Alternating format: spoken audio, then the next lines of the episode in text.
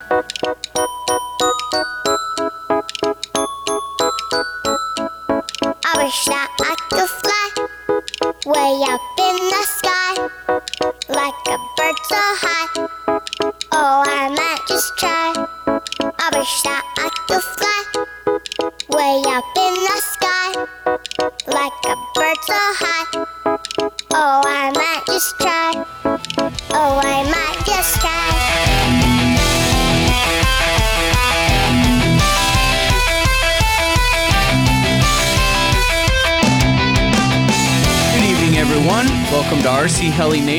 version 2.0. I am Nick, and this is episode number 192. Now, as you can tell, Dan is not here. He is en route to a fun fly of the flying type, where they have fun and they fly and they do things where they fly with helicopters. that fly. Yeah, so it's just us clowns here this week. We're just gonna have a little bit of fun. Dan is off to the what's it called? Silver Hills. Is that right? Silver, yeah, Silver Yeah, Hills, so. Silver Wood, something silver. Fun it's fly. in Coeur d'Alene, Idaho. Yep. Put on by Dieter. Go Dieter. Yeah, Dieter, nice Dieter, job, Dieter. dude. Yeah, I, we uh we could not make it, unfortunately. I'm a little down for the count at the moment, and I know schedules just kind of got in the way. But we're pumped that Dan could could make it over there. It's not that far from. Well, and if it's anything like the weather that's projected here for the weekend, they're gonna have a great weekend for flying. yes. Oh, So Yes. Oh, the weather. oh, summer is. We're we're deep into summer now. oh yeah, it's been here. Yeah, this has been probably the best year I think ever, maybe even in the history of years. I think you're probably at least since I've lived in Seattle, it's the best year, Given that it's still only June, for sure. Yes, and it's hot as hell. it's perfect. Love well, it. you're not going to be saying that tomorrow, dude, when it's like 96. still perfect. Really, Yeah, Jesse? Eighty, perfect. Thank you, thank you. Justin that's wants it. that's like really comfortable. 60. You know, you can still go outside and I'm actually down do with 80. stuff. I'm down with 80, but when you get into the 90s, it's one of those things where you have to rely on there being wind. And water, you have to like go Right. to find a pool or something. It's too friggin' hot. So Jesse, what did Yo. uh, what this week bring for you? This last week, well, it was, you know, it wasn't the uh, most exciting week, but I don't have to take a no fly. So I'm really pumped about that. So even though last weekend got super busy on Saturday, had a wedding I had to go to, and then Sunday being Father's Day, um, didn't get the opportunity to get much flying in last weekend. Um, and then during the week, there was something that I forgot to bring up last week, which you guys may have saw the pictures on Facebook. I finally put all the finishing touches on my heli workbench out in the garage. Nice, dude. Um, and so it turned out just awesome. Super, um, super cheap. I wasn't that much money into it. Kind of scrounged some pieces together, so I was really surprised how well it came together. Um, kind of like I mentioned, it was a solid core, like a two inch thick, six foot eight by three foot door that I used for the tabletop, so virtually indestructible. And then some four by four legs and screwed it all together. Put in a little bottom shelf so I can throw the generator, charging case, um, field box, you know, cases of nitro, all that type of stuff can fit right underneath. Um, and yeah, it's it's going to be awesome. The thing, one thing that I'm really excited about is I can set a helicopter all the way right on the edge of the bench, and I can turn the blades all the way around on a 700. It's, the- Nice. it's the little Yeah. things. Exactly. Well, the, man, when you're doing setup and stuff, checking the blade pitch and zero degrees, it's just nice to be able to turn the blades all the way around and uh, not hit the wall. I do have to admit, though, I'm a little bit torn. Um, I'd actually like to hear what you guys do. So now that I have this workbench out in the garage, I'm just not quite sure if, since I do have that lower shelf, it's a perfect place for me to put.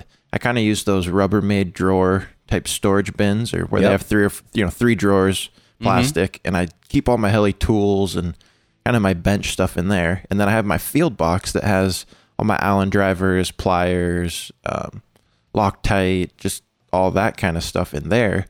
So what I've been doing right now is just propping up the field box on the bottom shelf on the bench and using that to work. What I'm considering is doing, you know, kind of like a pegboard backing on the bench and then getting basically another set of tools that would just stay in the garage on the heli bench. That way, who knows? It, I, I don't ever foresee a situation where the field box isn't there, but I guess it would just be more convenient, if anything, to keep everything separate. Um, and that way, when you know going to a fun flight and actually accidentally leave something on your bench in the garage or whatnot, do you guys have like multiple sets of everything that you try to keep set, you know, separated? So basically, what you bring out to the field is just to bring out to the field. Yeah, I have a field Yep. trailer. Oh, that doesn't count. Well, you're an exception. Everything is the same So set. what I, and what it I meant drives to say, behind you. what I meant to Yeah. say was Justin. What do you do? there you go. Yeah, I actually so I I haven't always done this, Jesse, but lately, I'd say mostly in the last year, I've been gravitating more towards having separate items. And I think it really kicked it over the edge when I got the Scorpion tools. Mhm. Because, you know, we've talked about before, I've I've sort of gone through a whole bunch of crappier or lesser drivers. And so once I got the Scorpion tools, I can kind of keep the crappy drivers uh, on my pegboard at home in Yep. the garage in my workshop. And then I just have a small little, right now, it's basically one of those plastic parts bins. You know, it's like 12 inches long by six inches wide, couple inches tall. Yep. And I have one, and I got it labeled as tools. And when I'm ready to go out to the field, I toss the Scorpion drivers in there, um, and you know a couple of pliers, uh, some tape, some lube, and I'm ready to go. So you you do still pack it up though. It's not just always sitting there with all that stuff in it. It's all sitting there with its stuff in it. It's just that if I'm if I'm wrenching on something and I feel like I need something in that box, then I'll Mm-hmm. just pop it open and grab it. Gotcha. But no, I don't take it out and put it back in every time. Gotcha. Yeah, and that's kind of what I foresee as well. I th- I'm sure I'll slowly start accumulating. Just I, I already have doubles of a lot of things, so it, it's not a huge jump to get Yeah. a full, you know, another set of tools. But it would just be nice to have everything I need right there in the garage, and then not have to worry about relying on the field box or anything. So Yeah. we'll see. Not not in a huge huge rush now that I got the workbench and a place to work on helis, and I don't have to clean everything up all the time. It's you know ah got tired. But then, head to see, bed, you- leave it. You create more problems because is it a heli workbench or is it a Oh. homeowner workbench? No, it's a heli workbench. It's Then where's your homeowner so I, I do have you don't need one. let's see I have two tables out in the garage. One of them's not nearly as big or nice as the workbench I just built, but half of it's covered with the 3D printer. So yeah, you just I bought guess a new home, dude. right now, right now it's it's technically both at almost seven feet long. It's uh, it's it's working as both right now. So and typically I try to get to a good stopping point to where I can actually either pick up the parts or put the heli back together to the point where I can hang it back up on the um, hanger that I built and Mm. kind of get the bench at least where I can use a little corner of it for something else. So And so it begins. What about that other bed? Wait a minute, wait a minute, wait a minute. What about that other bedroom in their house? Yeah, that would be a good idea. Why don't no, you? Yeah, that, I- But no, then- hold on. Just so you got a desk in there, right? I have a desk in here. Yeah. Okay. So you got your desk in there. Why can't you do uh just a regular table on the on the other side of the Yeah, room and to make work it- on what though is a is a problem because I don't want to pack my heli stuff all the way through the house every single time I want to Yeah, work on that's fair. helis. And let's say I keep it in this room, then I don't want to pack everything out all the way through the garage to load it in my truck to go. That's fair. I mean, So- I was there for the record. I was oh there. yeah, and you had stairs and the whole works. Oh yeah, stairs and like three doors and and like nineteen Tight corner. stairs. Yeah, tight corners, broken tail fins, and busted tail blades. Yeah. It's ridiculous. Okay. No, so No, that that's that would kind of be a little bit of a turn off to that option, just because packing everything through the house is until winter really rolls old. around, and then you're gonna be like, "I'm coming in."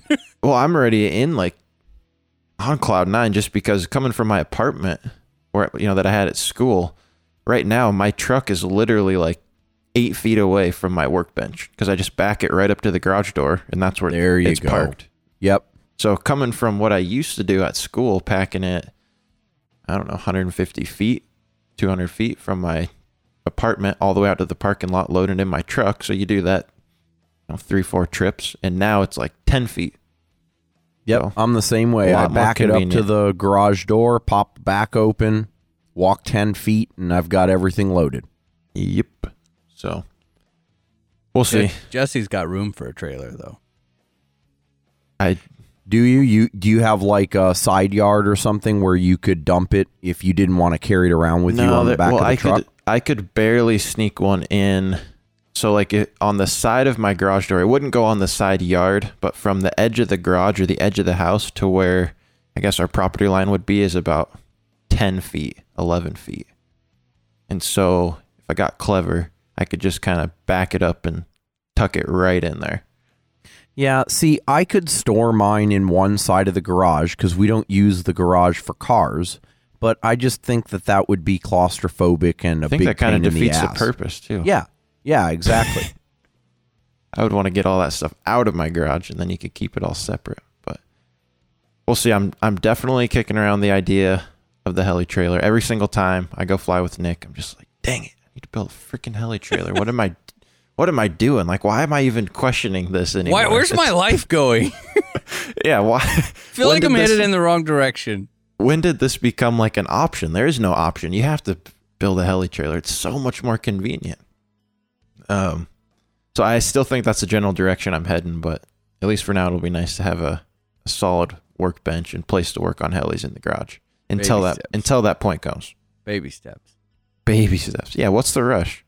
Yeah. So You're now- old. You're old balls now. You're you're married and a homeowner, and so you've got nothing but time. nothing but time. Just go to work and do my thing. Yeah, not not much is changing now for a while. I have a feeling, which is good. Just kind of set the cruise control for a little bit. I'm still looking forward to when I get to finally set the cruise control. but You'll get there. Yeah. you know, retirement.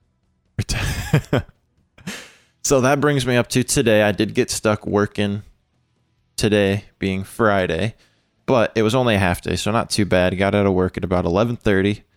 Um, jetted home real quick and loaded up all the heli stuff. Threw a few batteries on the charger, and away I went to the field. So met Nick out there, um, slacking. He wasn't at work, so Dude, what is look. this? You look fine to me. Just saying. That's horrible. He did he have he's he had another vision problem, huh? What was weird is he's limping. I'm like, dude, nice try, but wrong body part. Wrong body part. Limping. No, so the the weather was absolutely gorgeous today. Probably, I don't know, was it like 85 out there? Probably. It was warm. Um, little bit of a wind blowing the exact wrong direction, straight into your face. Which for me, any wind towards the face is just.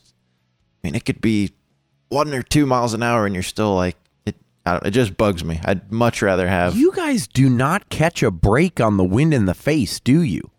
Like, is that what it is at the public works field too? Yeah, so that's where we were at. Was Public Works. Um, I'd say it's kind of 50-50 there. what for The the wind. in the face? Yeah, it doesn't seem like it's always in your face there. No, no, I've no. had it from the back. Yeah, it's uh, it's always at your back in the summer, and it's always at your face in the winter. Well, we're in the summer. Yeah, it wasn't at our face. Yeah, it was. I don't know. I thought Today, It was, it was blowing like from the left. that limp is out giving to- him a lapse in memory too. well, either that or I just manned up. Yeah, that's probably it. oh, gee. Manned up. okay. Yeah, yeah, I heard so many. Oh my god! Oh my god! yeah. Oh my god! Oh my god! Oh my god! Ow! Ow! I shouldn't ow, do that. I ow, should not ow, do that. Ow! Ow! Ow! No, so got got in uh, eight or nine flights on the seven HV. Um, still getting kind of tuned up, tweaking the head gain here a little bit. Um, turn the tail rate up just a touch today. Kind of getting back into it a little bit. Seemed touch slow. Um, so overall, not not a whole lot of tuning. It's really nice to just be able to kind of plug and play. Um, the connector issues that I was having a couple weeks ago. Now this is the second week without incident, so I'm hoping I'm in the clear. Um, I'm not gonna lie, it's still in the back of my mind a little bit, just because when something happens like that two times in a row. Um, so hopefully that's behind me and I'm in the clear with the whole connector desoldering issue now that I switched out all the bullets um, on that connection. Let's see. Yeah, other than that, just Looked like it was day. flying good. what was that? It ju- the seven HV. It, it looked like it was flying good. I mean, yeah, it was to- it was flying really good. I finally got it pretty dialed in. I'd been bouncing around quite a bit on the head speed. You know, for a while there, we dropped way down. We were all, oh, 1950s where it's at. Take your, you know, it's a little harder to tune, but longer flight times. You up the pitch a little bit, you can still make the heli move. And then I kind of snuck it up to the 2050, 2100 mark for a while um, and dropped the pitch back down. And now I've kind of settled right on about 2000 to uh, like 2025 on the head for the 7HV. Uh, that seems to How be many a degrees of pitch? 13 and a half. Okay. And so that that seems reasonable. Mhm. yeah, that, that seems to be a pretty good uh, speed. If anything, I could see maybe going up to like 2050. Um, maybe just a touch more. Uh, some sometimes I wouldn't say that's all the time though. Where I'm like, ah, wish I had just a little bit more pitch or a little more head speed. Um, I am able to pretty much tune all the bobbles out, minus the little annoying tail kick from crappy year old batteries, which I'm g- I'm working on. they they were working. I mean, they oh, were they working. were working. Uh, in, in fact, after you left, I nearly like shut the heli down, just punished it, and it, yeah, it was. So those ones are, man. Unfortunately, they they need to be retired. They're old. They're tired packs, and so I foresee a, a battery order in my future, or no flying. So I mean, I'm definitely not quick, but stopping flying. Batteries, it is.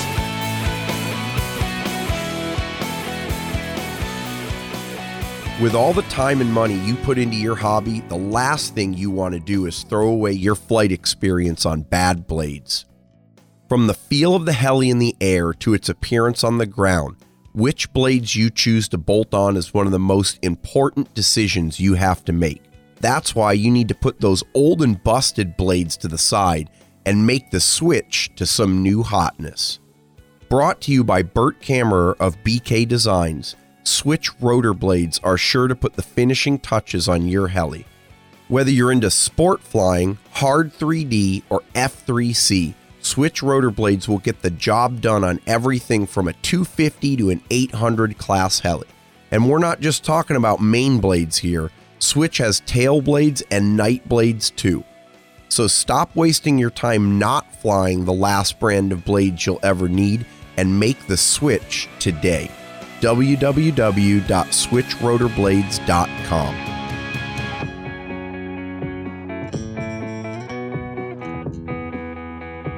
Yeah, it was a good good day. I'll go. Yeah. I'll go because I'll just talk about it. How about that? It was nice. So, all all of the jokes, um, about the oohs and the ahs and the ows are because I had uh shoulder surgery two days ago. Wednesday. Yep. Yep. Manned up. Went out to the field. Got some flights in. Feeling pretty good actually so far. I'm, I can't complain. I mean, I'm not going to say I'm like 100%, and you, you got to be real careful how you move it, but it still happens to kind of sit and hang in the perfect position for a transmitter. So I was not going to to shy the opportunity. How convenient. Yeah, how could wow? I mean, hey, this is the road to recovery right here. No, it was it was good though. It was a nice day out at the field. Had them almost all back flying. You know, I had mentioned I I stripped out of main gear on one of the 700s, which was completely my fault because that one is the one that gets flown as a trioblin, which the stock main gear and a trioblin is a bad idea. so that one has, and I knew that going into it. So it wasn't any big surprise when it let go the other weekend. It was more of a chuckle like, wow, it actually lasted this long. Hey, that's pretty cool. So that one was down, which gave me. uh, let's see. I got out of surgery on uh, was that Wednesday. Thursday I was down. Thursday definitely didn't do dilly nothing. But then, um, no, wait a minute. I take that back. Thursday I did get out there because I all of a sudden was down with some serious lacking models of flying. I, I Whoa, was whoa, whoa, wait, wait, what? yeah, you got it. You know what I meant. it's the it's the oxycontins. The a serious lacking of models of flying. Yeah. I, I got it. I like it. Yeah. it's kind of It poetic. rolls. yeah, it rolls. It made dude complete made total complete sense. Head mine right. I know it was just it was a mirage of different words, and I was trying to piece it all together. Yeah, I'm kind of like I'm a Picasso like that. It's cool. You'll see.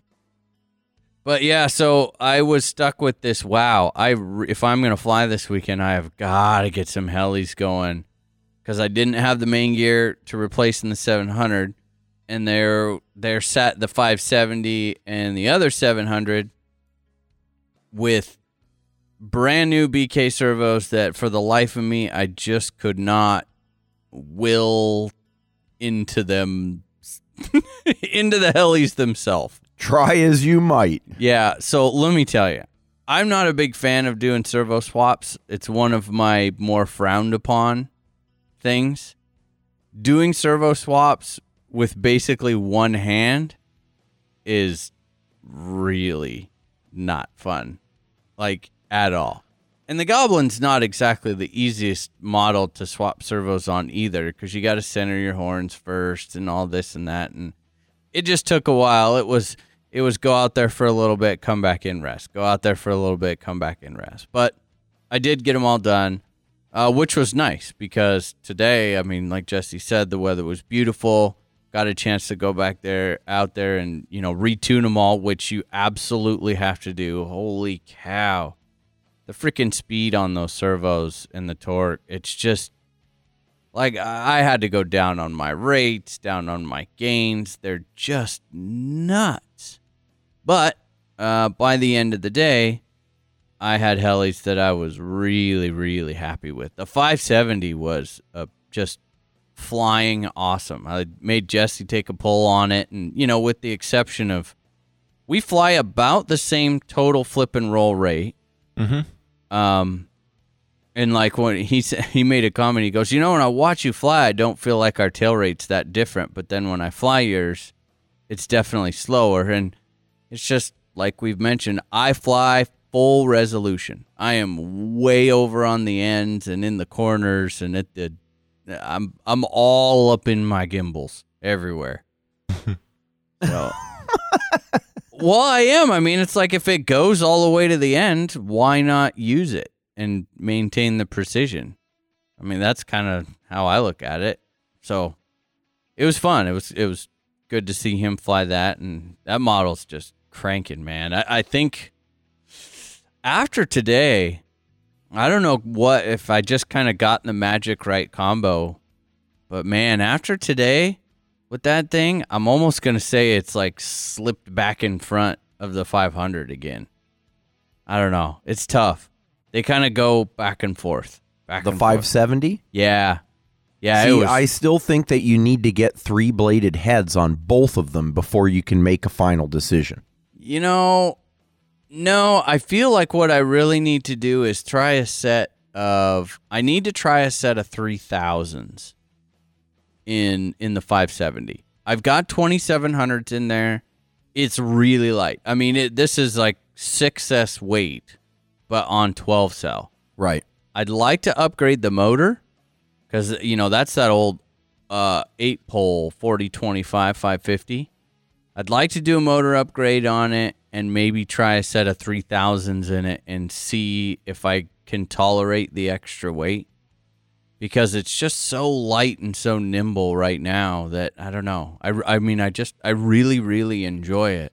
And I kind of wonder if I couldn't, if with a little bit of an investment in it, because I mean, it, let's face it, right now, that is like an econo. I mean, I say an econo, but it probably you're not going to get anything that flies just as good for that setup for the dollar. With the castle in there running off the V bar gov, it holds great. um, you know, I pulled out the Xpert servos, which I mean, don't get me wrong, they they were like they're great, you know. But I've got the BKs in there now. The I put the coreless ones in this one, so they're I mean they're definitely not expensive. Hundred bucks a servo, that's not bad at all. And then the 2700 packs, those aren't bad. And that, you know, that older Scorpion motor for how much I've got into the main power system and control system on it, it's just freaking awesome. So I kind of, I, I almost feel like if I like it this much right now, wh- what's it going to be like if I, you know, really put a, like a super nice motor in it? And, uh, I don't know. Yeah, who knows? We shall see. But I Give it a try. Why not? Nice. I mean, motors are.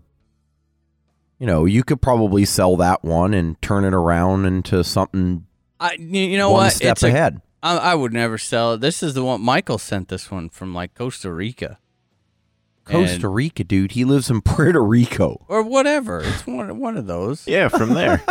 That's close enough. Yeah, it's not here.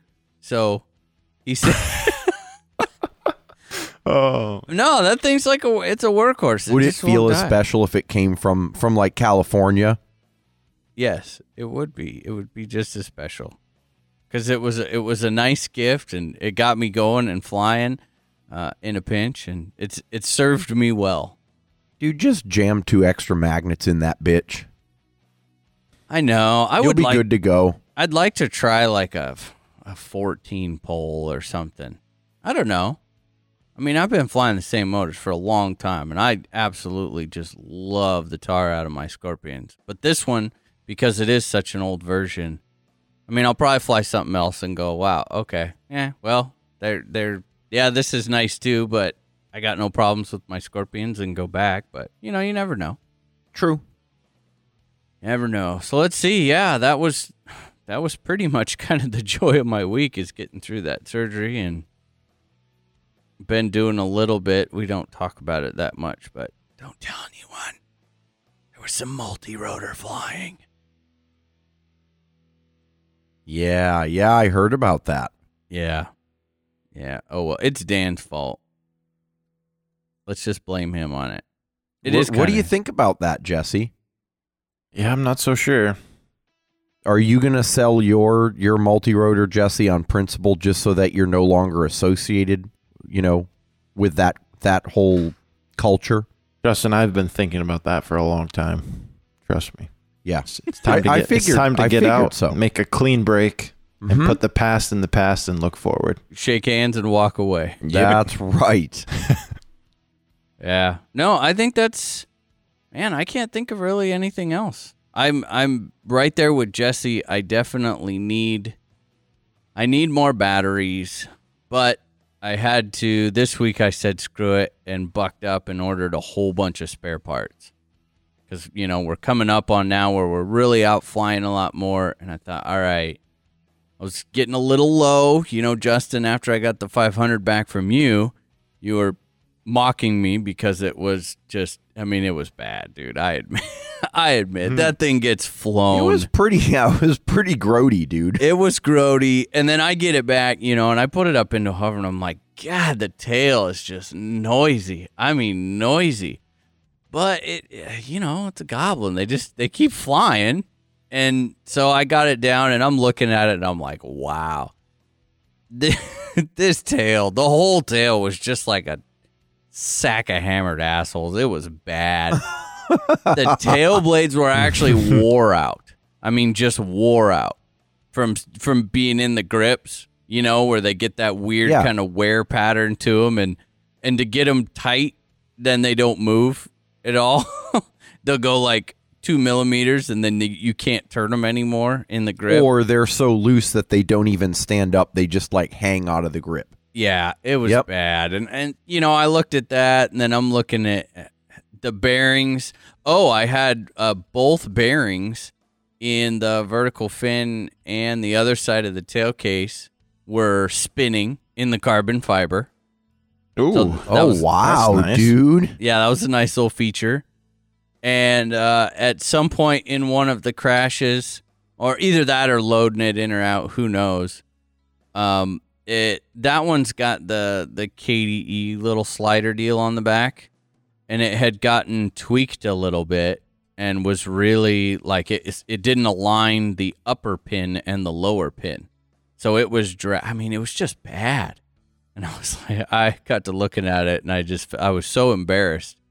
I thought, all right, that's it. You know, I I had gone through the front half of it not very long ago um, put you know put a new main Yep, gear in it and, and went through. So this time it was like, all right, that's it. So I dug out all my spares and I just did everything all new. that was how I fixed it. New tail shaft, new uh, spindle shaft in the tail, new bearings, even put a new tail case side on it. Uh, just completely went through it and man, put it up into the air and it was just so butter smooth and quiet once again. I was like, oh yeah, that's what it's supposed to sound like. Now I remember. So it feels good to get some of that done, but I depleted a lot of my stock when I did that. So big parts order. Now I'm ready to start having some fun. Having a trailer full of new helis isn't anything to complain about, but we're still talking about the same old dumb thumbing, triple sow cowing, Charlie Chaplin autoing pilot behind the sticks. Now, I'm not exactly easy on my helis, and when I need parts, I need them fast. This is where Lower Heli comes to the rescue. With a great variety of my personal favorite heli parts and batteries, no matter how bad the crash, I'm sure to be able to get right back in the air to do it all over again. Fly lower at www.lowerheli.com.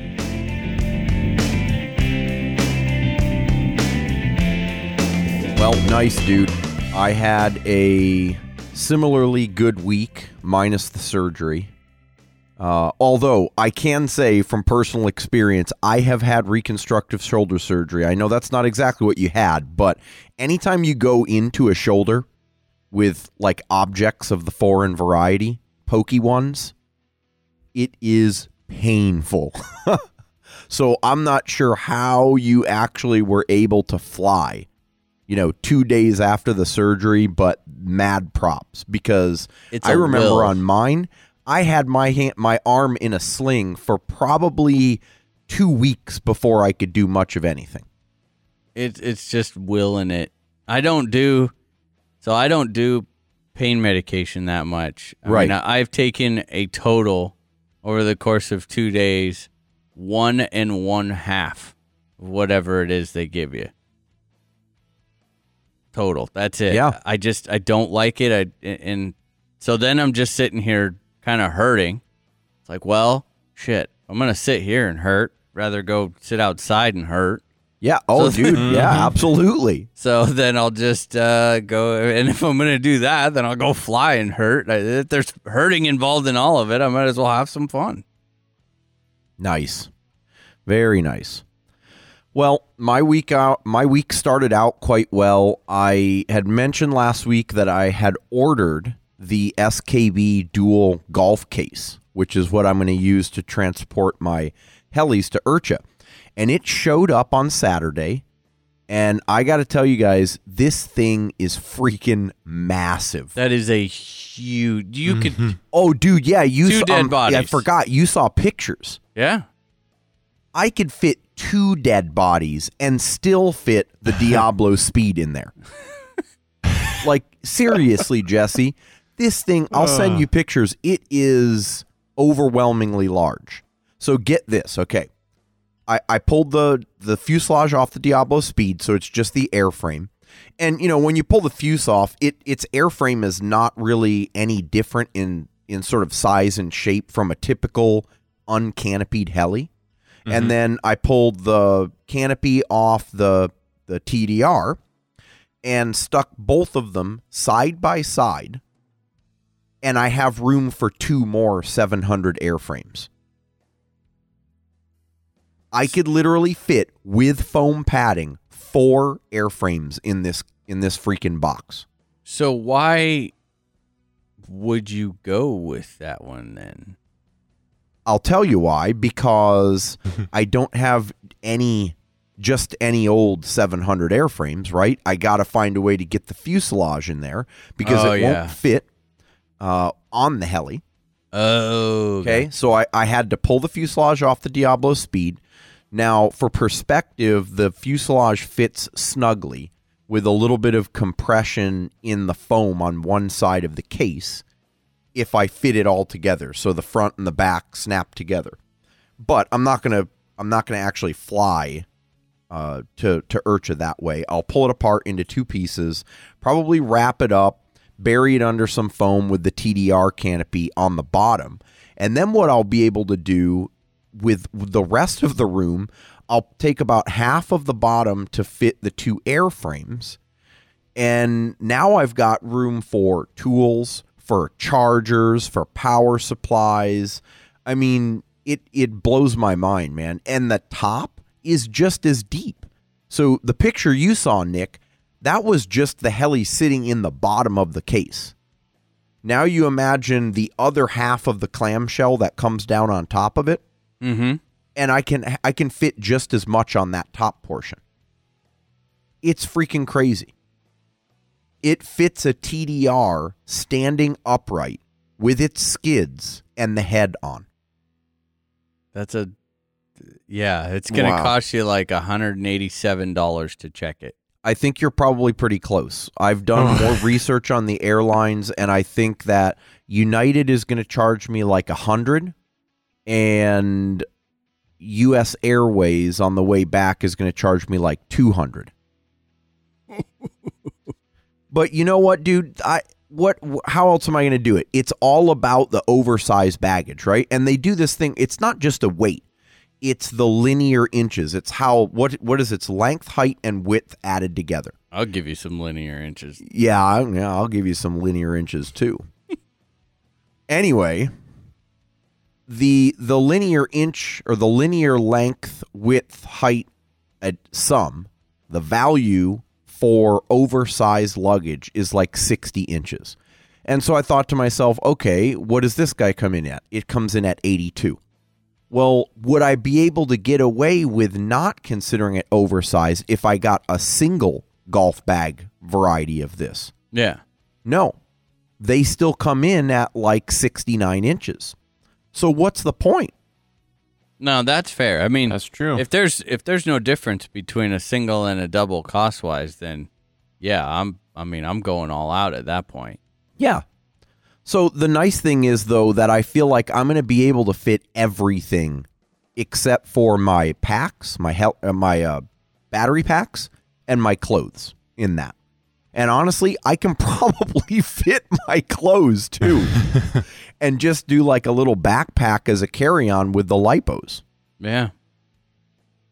So I'm pretty excited. I'm gonna I'm gonna mod it up pretty good. I think I'm gonna get some uh, thin wood boards, uh, maybe even two by fours. Screw them down into the base of it as little separators, and then staple foam padding into them so that there's sort of like a little you know little gates in between each of the helis, and then make compartments for the tools and all of that kind of crap. It's gonna be pretty freaking sweet. It's gonna it's gonna weigh like four hundred pounds, but nice.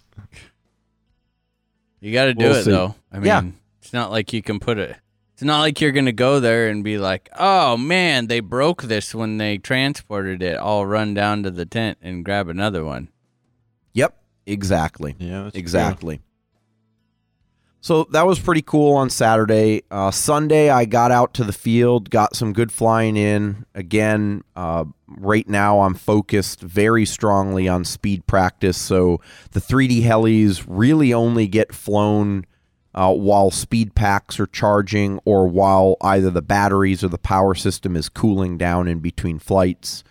Uh, and I'm I'm getting it down to a pretty good routine nowadays, and so that the efficiency of flying back to back is getting to the point where the 3D helis really don't get all that much action at all. But that's okay.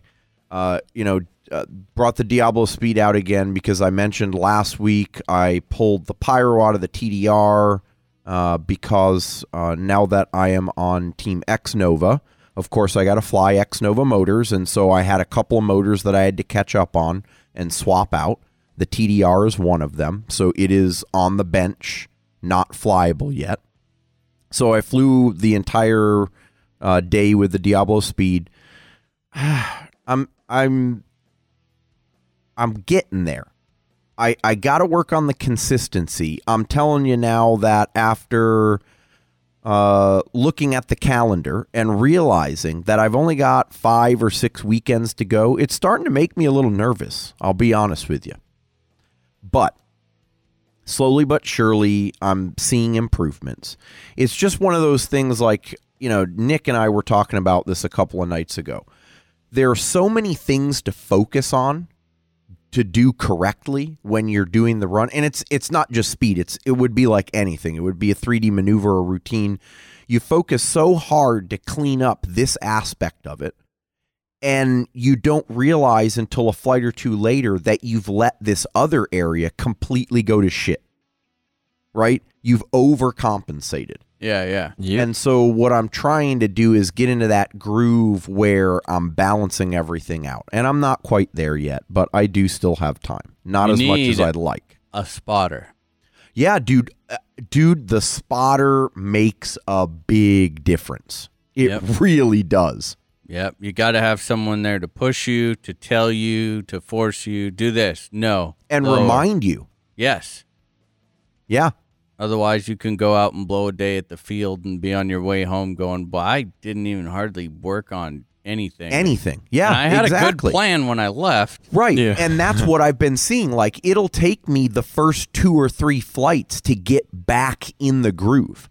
And then after that I'm I'm doing good. You know, I, I don't I don't nail it every single run of every flight, but out of a five or six run flight, I get half or three quarters of the runs are are solid. And when I say solid, I'm not always going for the highest speed. What I'm focusing on more so nowadays is the technique to get consistent speed at a at a steady altitude. So that there's no dip in altitude or ascent. It's just a straight, level, solid speed. And so to that end, my best run last week was my second best overall uh, in average sense.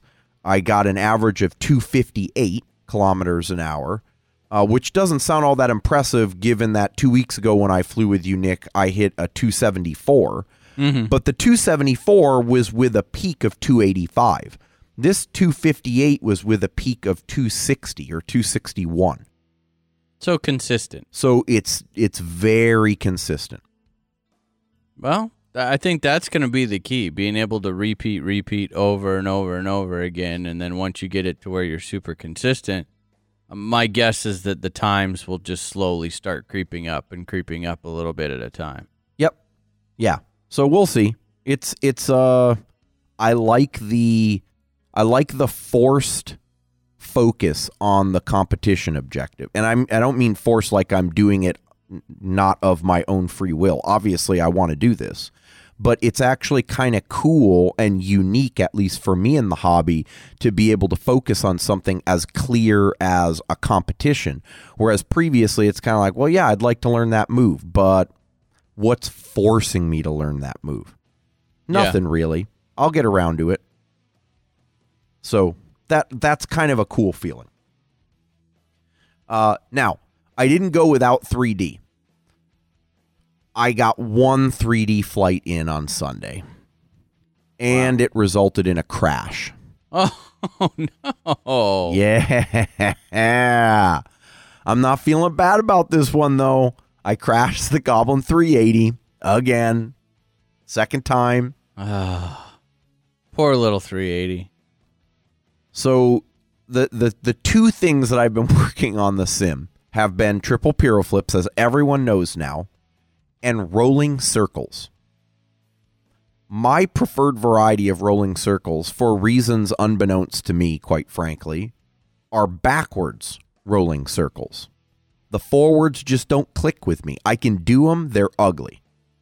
And my backwards, I can fly them all over the place on the sim, and they're mostly clean, and I can adjust and move them up and move them down if I need to. So I'm like, you know what? Screw this crap. We're gonna go. We're gonna go and do this on the real thing. and the weekend before, actually, I had done it on the 770 and successfully completed a couple of circles. The Goblin 380, it doesn't feel quite the same in rolling circles. So I got most of one complete coming around the other side and it starts drooping and it's drooping more and I'm trying to correct and I'm I'm just it's getting out of shape. And I already see it. I'm like 5 or 10 feet above the really thick grass on the north line in Snohomish. And in my head it clicked and I said, "Okay, we're going to crash. Throttle hold." And then when I throttle holded, it was one of those weird things where I'm looking at it thinking, you know what, I could have bailed out of that because I've got the 3SX on it and I've Yeah, got yeah. bailout on my little push button. Mm-hmm. But at that point, you know, you bail out with throttle hold on. That doesn't work all that well if you don't have any power to bring it back up. So it, it went into the weeds, uh, deep, deep into the weeds. And these weeds are like five or six feet tall now and actually came out really well. I broke, I, I bent one of the main grip, link, uh, link grip arms. I, what else did I do? Oh, I bent the spindle the main spindle. Uh, I bent the tail rotor spindle because it's the little uh, uh, damped tail rotor, kind of like the 700 competition. And then I broke a couple of pieces off of the plastic battery tray, which would be perfectly fine, but now the battery doesn't feel as secure, so I'll probably just get that replaced. And then I dented up the canopy. The blades were intact. I mean, I I bent I bent a grip arm, but the blades were intact. Wow. So all in all, not bad. Probably I, I I haven't I've been lazy. I haven't bought anything yet, but I'm thinking it's probably like a fifty dollar crash, and then I'll live by my one hundred dollar rule, and buy another fifty bucks in spare parts. Sounds like a plan to me.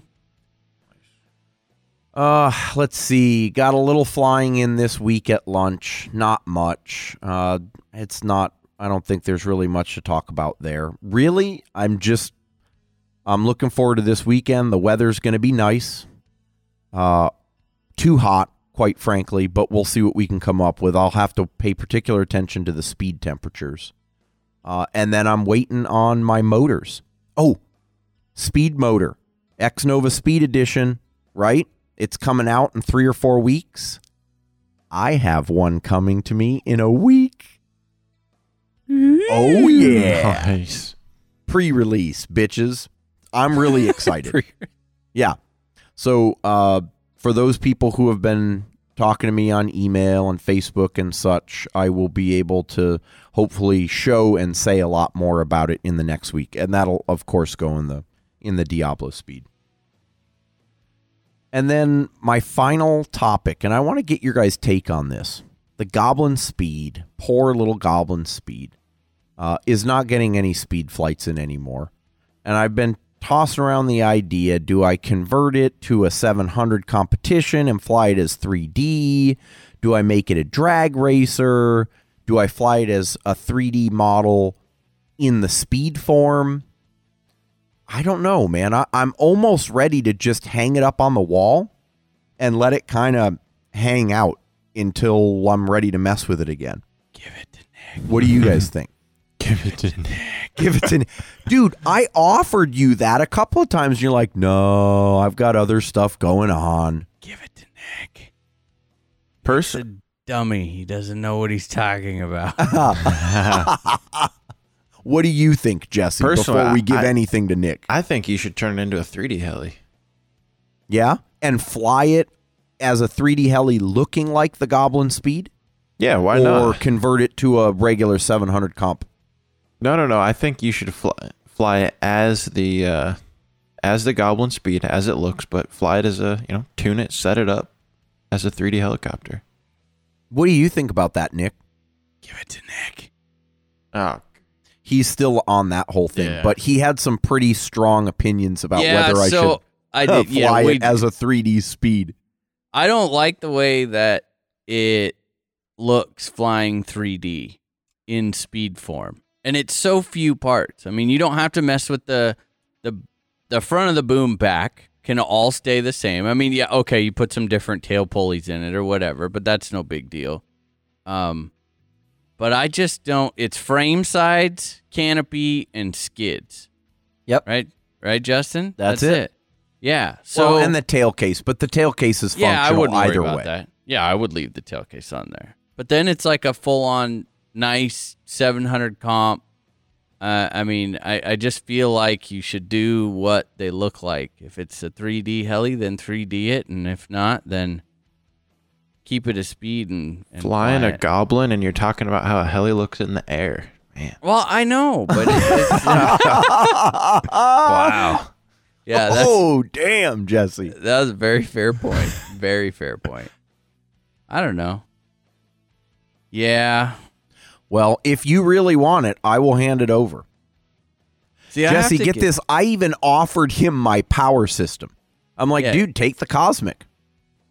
Yeah. He doesn't want to touch it because he's afraid he's going to blow it He'll- up, and then he that has to pay for it. Yeah, I will pop that sucker's cherry. It'll never walk the same after I get done.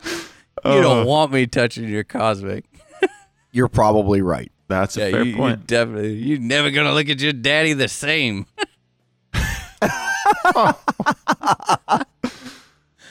no, I would. Uh, I sh- I should have. I should have grabbed the airframe, and I should have grabbed your motor, the Scorpion motor for it, and just picked up a speed controller, and, and got some practicing. Because I am really, I'm really curious about the um about version six on V Bar because they made it. You know, they made a special point to say that it is a lot more stable at speed Yep. Yep.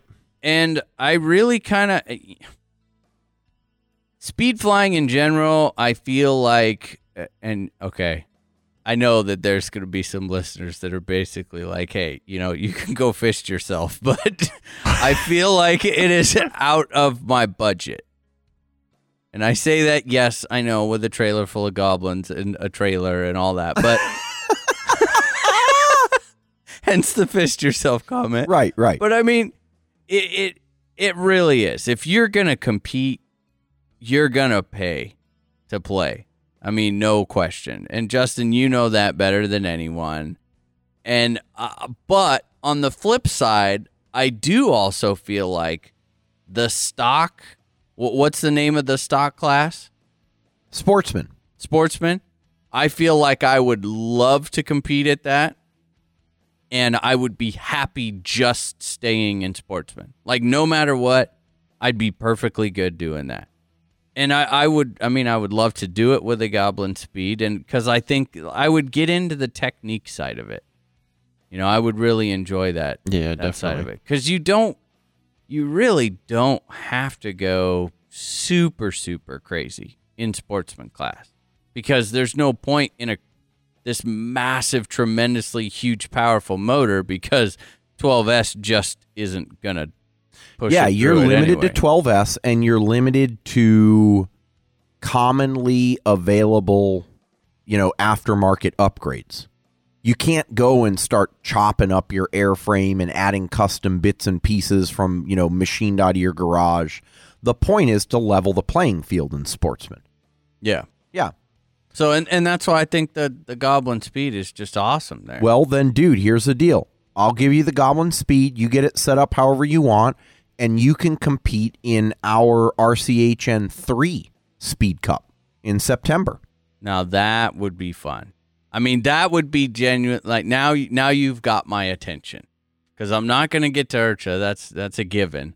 But I would definitely go out there and compete. And you're not going to get shit for it if you do well, other than a pat on the back because we don't give stuff away to ourselves. But Can we change these rules? Yeah. I mean, I feel like we have the power to do that. we do. mm-hmm. Yeah, I might. You know, I might. I just might do that. I just might do that. Yeah, that would be cool because we were just talking about that today at the field. We were? Man, if I was gonna get another heli We had that conversation. after conversation. hearing Justin, you know, just all the speed talk and all the speed info, I'm like, I actually think it'd probably be a speed helicopter. Really? You, Jesse? Yeah, I was like, if Or he said an 800. or an, 800, or a some- speed. something completely different. You know, Because I asked him how come he didn't have the what the, the 550, 550. right? Because I mean, Yeah. I just I love my Goblin 570. Right, right. So yeah. I was like, I'm surprised you don't have the 550. And then that's He's where it like, went. Yeah, if I was gonna "Nah." get something new, it'd probably an 800, 800. or speed heli. Yeah, and then we both went, ooh, yeah, speed heli. Shit. and then we started pacing out the field. I think we could probably do it. Yeah, if we go way down here. Stand on the corner. Yeah, yeah, we could do dude. it. I mean, and and again, I mean, if you're not Nick, you're absolutely right. I mean, to be competitive, it is offensively pricey. I mean, horrible. But in sportsmen, it's not. I mean, you can pick up any old Forza or Gaui X7 Formula or you know, Goblin Speed, hell, even a Goblin 700 competition it, it's it's not a flying brick. It's aerodynamic, right? Yeah, yeah. And you know, just see how it goes. Or we've got the mini unlimited class. Bring your little guys. Yeah. Uh, I'm so torn there. I don't know. I mean, that's just getting to where it's like, this is just going to be bad. I mean, it I'm will to be very interesting to see how that turns out. Have, we- Very. have you figured out our classes at our fun fly? Yeah, I I think so. I mean, it so I I want it to be here's my thought. I want it to be similar to IRCHA to the extent that it is reasonable given that we're not doing something super crazy at our fun fly because it's just going to be one of the competitions we do. But consistency in how people view the competition, I think, is important. Kind of along the same lines as what Sean's trying to do with the 3D trials. Now, he's doing a one of a kind thing that no one's ever done before, but he's trying to set it up in such a way that anyone could pick the format up and run with it. Yeah, yeah. And so I think having a similar philosophy, if we're going to try to make speed popular, um, because let's face it, anyone can put on a speed cup as long as you've got people that are interested and you've got rules and a place to fly it that's big enough. yeah. Mm-hmm. So, and and actually, you know, to to that end, mentioning the mini mini unlimited, Gaui kind of slapped us in the back of the head last week with the R5 because when it first came out, I thought it was a 500, you know, like 525s, whatever. It's 585 millimeter blades. That's a big model. I mean, that's effectively a 600. Yeah. And so what I what I'm going to be doing here, probably by the time you hear this, the rules will be updated yet again. We're going to split mini unlimited into class A and class B, and class A is going to be the little guys, basically anything below 500 millimeter blades, which is really kind of just like the oxys at the 250 or whatever, and then the uh, 360 380 class, and then we're going to do class B, which is basically a 500 to a 600 class heli and then all of the 700s still go in the sportsman pro modified and unlimited so we'll we'll see how it goes but uh, the interest is definitely picking up. It's going to be fun. that's all i got. Oh except jesse i lied to you last week. Inadvertently but i Mhm. did. I have actually missed a couple of nights of sim. Ah, I Yeah. knew it was too good to be true. because after I said that, and actually, I listened to me saying it on Monday when I listened to the podcast, Mhm. and I'm like, yeah, you know what? On second thought, I better go back and double check that. And yeah, in the last, I think probably two weeks, I've missed two or three nights. So Ah, okay. I'm not on a consecutive roll anymore, but I am still simming as you know most every night. Yeah. Good for you for for sticking it out. Yeah, Because I you're not. I'm a disgrace. There's a good thought. yeah. Yeah, Very um, I am still waiting for the pennies. Yep. Wait, it'll They happen. didn't show up yet? No, no. Yeah. Are you No. sending them by, uh, you know, horse and buggy or a pigeon, one at a time. pigeon? Ah, okay. I'm I'm hand delivering mine. I'm gonna fill up that nutsack full of pennies. oh, nice, dude. Yeah, that's true. Good call. Yeah. That's it. Cool. Well, let's uh let's do a little bit of news. I think we have some. I think you're right. Do it. All right. Battery packs are an expensive investment for all of us, and let's face it. Once you hit that magic go button on your charger, the health and safety of your battery packs is completely out of your hands. No other charger do I have more faith in to take care of my precious batteries than Revolectrix chargers. The vast amount of charging options that Revolectrix offers gives me the confidence that I can program my dual power lab to charge my packs both reliably and quickly. Give your batteries a chance at being the best that they can be with a power lab today. Thanks, Nick.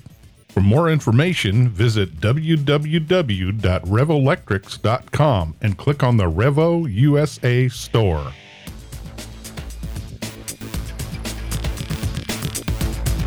This week's news is brought to you by RC Heli Nation version 2.0, the worst possible news source you could come to. I like that. All right, it fits. Yeah, It's fitting. I feel like I could really sell it if I wanted to. Let's go for some news. Okay, so now back when this heli came out, it was not it it had a bad run. And we are talking about the MSH Protos Max. They have completely redone it. And when I mean completely, I mean we are talking completely. It it attempted the miniature aircraft style Sprague type single belt on the motor. It, it was no bueno. It didn't work. They've totally gone through this heli now.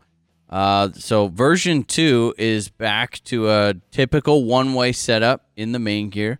It's now dual belted, so you've got a motor belt and a tail drive belt. Still the same overall idea as far as the layout. This crazy one-piece lower frame that It's all plastic, right? it's all plastic. I mean, mm-hmm. this looks like it is going to be logo spectacular in a crash. Yeah, but here's the deal. If you can replace that one piece frame for like 50 bucks, But what's it going to do to the pack that sits inside of it? yeah, you're right. You're right. I mean, It's going to destroy it. that's that's my only concern. I mean, really with, you know, with this is like is it enough protection for the pack? But so they've gone through it, done a bunch of upgrades to it. It- it- you know, you can now you can run a, a regular motor in it because before you had to have one with like a 10 millimeter shaft. It, Yep. The whole thing was just ridiculous. But this is where it gets crazy. Okay, they've dropped like drastically dropped the spare parts price to the point of a good majority of them are even in half. Kit price with an MSH brain, six ninety nine Whoa. Oh, with a brain. Is that an introductory price or is that like the permanent price? I don't know, but I guess they've just kind of gone through. They must have done higher quantities or something. They refined their process. I mean, I don't know, but this is an all belted heli with a flybarless system, 700 class for 700 bucks. That's impressive, dude. It wow. it really is. Does it look the same? Like Ye- like the yes. canopy, it's the, the you know the typical MSH Yep, shape, color, sure sort does. of deal. Tailcase looks kind of similar. I don't Okay. I don't have the V1 and the V2 tailcase together next to each other. I mean, I'm not going to say that looking at the the heli overall, I would not want to crash this. I mean, no way would I want to crash this. It's on the dainty side. However, it's got to be just stupid light. And my guess is that it probably flies pretty darn good uh, because of the lack of weight. I, I'm, I mean, this could with that price point and the flybarless system, it could. I think if if this helicopter had a chance for a comeback, this is it. Like no question, this is it. So I'm I'm really curious to see how it ends up working out. Definitely unique. Now we've got another flybarless system on the market, and I think Jesse, you you got a little bit of the scoop on that one, right? Yeah, I've been doing a, a little bit of reading. I think we'll be throwing a link up in the show notes over to HeliFreak that kind of gives us a rundown. It looks like it's called the Neuron. And just, I don't know, quickly kind of buzz through the hardware here. Nine axis sensor. Looks like they put in a you know really solid power bus, super light, 6.7 grams. Looking from the pictures, it looks really really small um, as well. So some of the features is this thing is built for helicopters, quadcopters, and airplanes. Um, it's got your built-in RPM governor, so built-in gov. Um, let's see, it handles all your normal receiver outputs, Spektrum, Futaba, um, all the big ones there. So it's got a rescue mode with pitch management. I'm assuming that means that it will successfully you know, apply pitch to keep you away from the ground. Um, Self level mode for quads and planes, um, and it also has some you know, capability for GPS for position holding, built-in barometer, altitude holding. Um, it looks like future expansion to support setup and tuning with your iPhone. It's gonna come with setup and tuning with your PC and Android already built in. Um, I, I would assume via USB cable, kind of like you do with the Icon or other flybarless systems. And one of the coolest things I think is it's 150 bucks. Yeah, dude, this one, this is, this could be a big deal.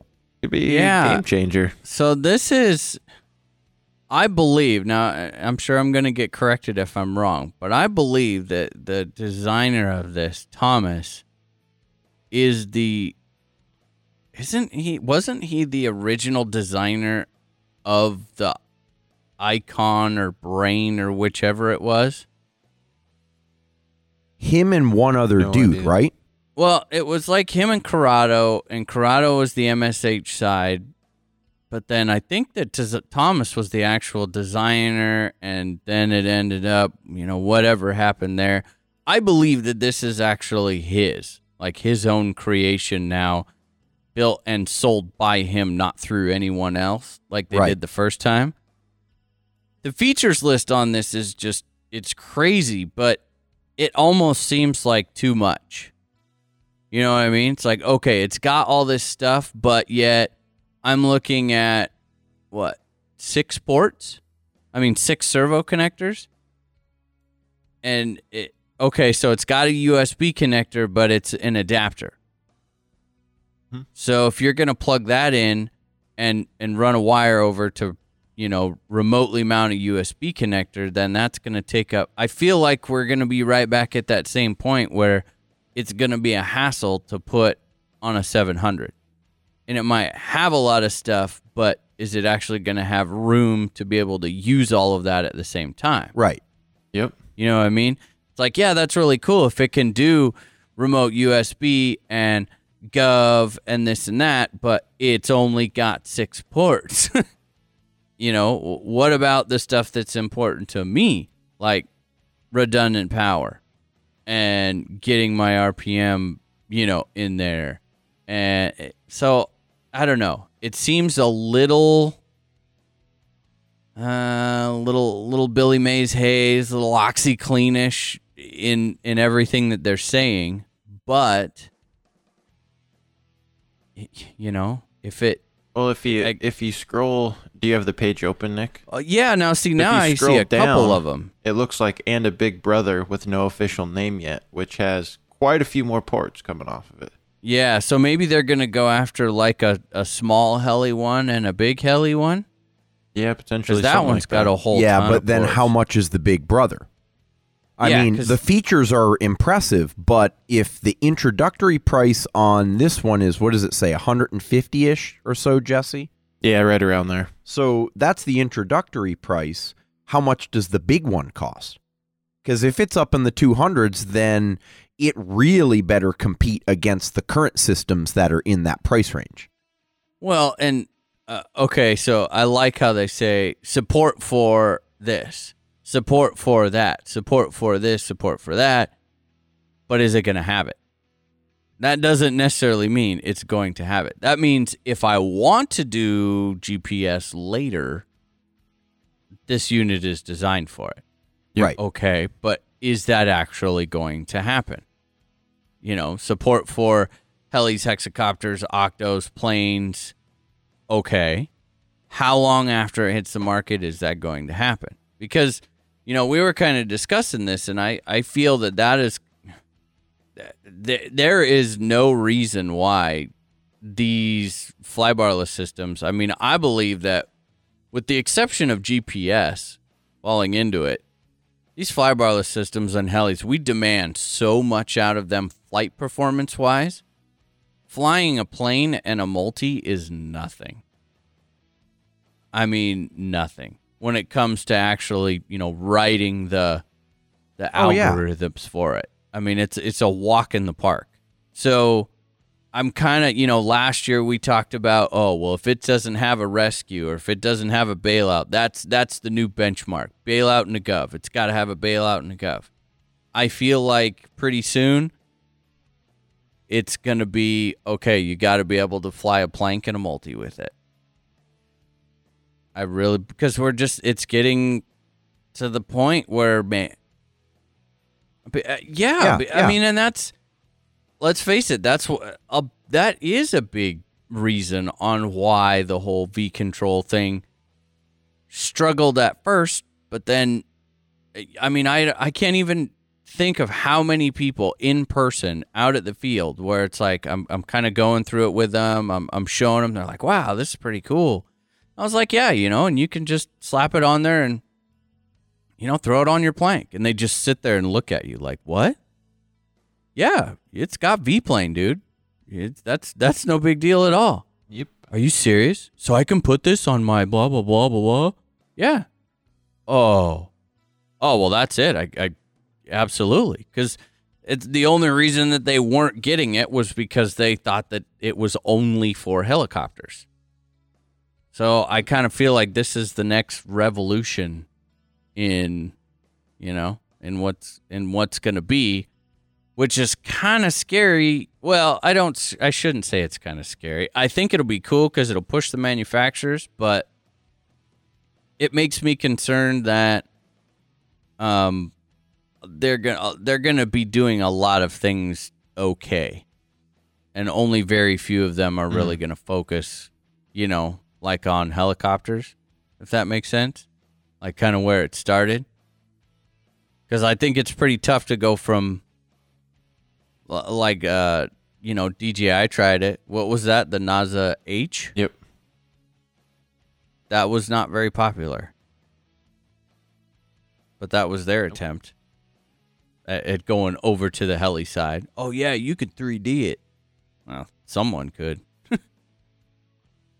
So I don't know. Just my opinion. Yeah. I think it'll be it, it. It's cool to see him push, and I wish him the best of luck. Um, but it'll be interesting to see what it's actually released with and and comes with and how it works out. Well, that is my conclusion for news for the week, unless anyone else has some. I've got news. It's speed news. Yeah, it is speed news. I knew it. Yep. Well, so as we speak this weekend, by the time you hear this, it'll be over, but they're holding the 3D Cup in France. And so this is a huge international competition. All the big names are over there right now. It's just as much 3D competition as anything else, but they're also doing a speed competition. And it's, uh, from what I understand, they're doing the standard FAI rules. So it's the 200 meter course, like we're doing at IRCHA.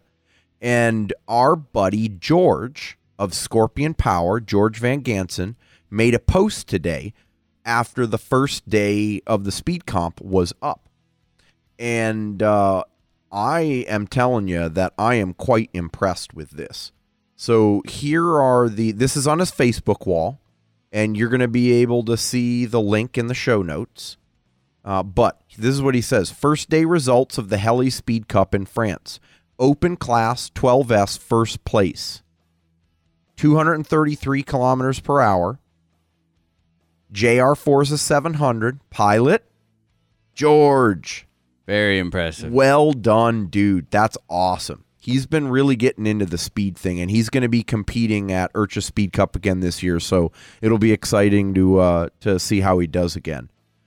Uh, and then the unlimited class, first place, uh, with a Diablo Speed Scorpion team pilot from Taiwan by the name of QS Chen, 326 kilometers an hour.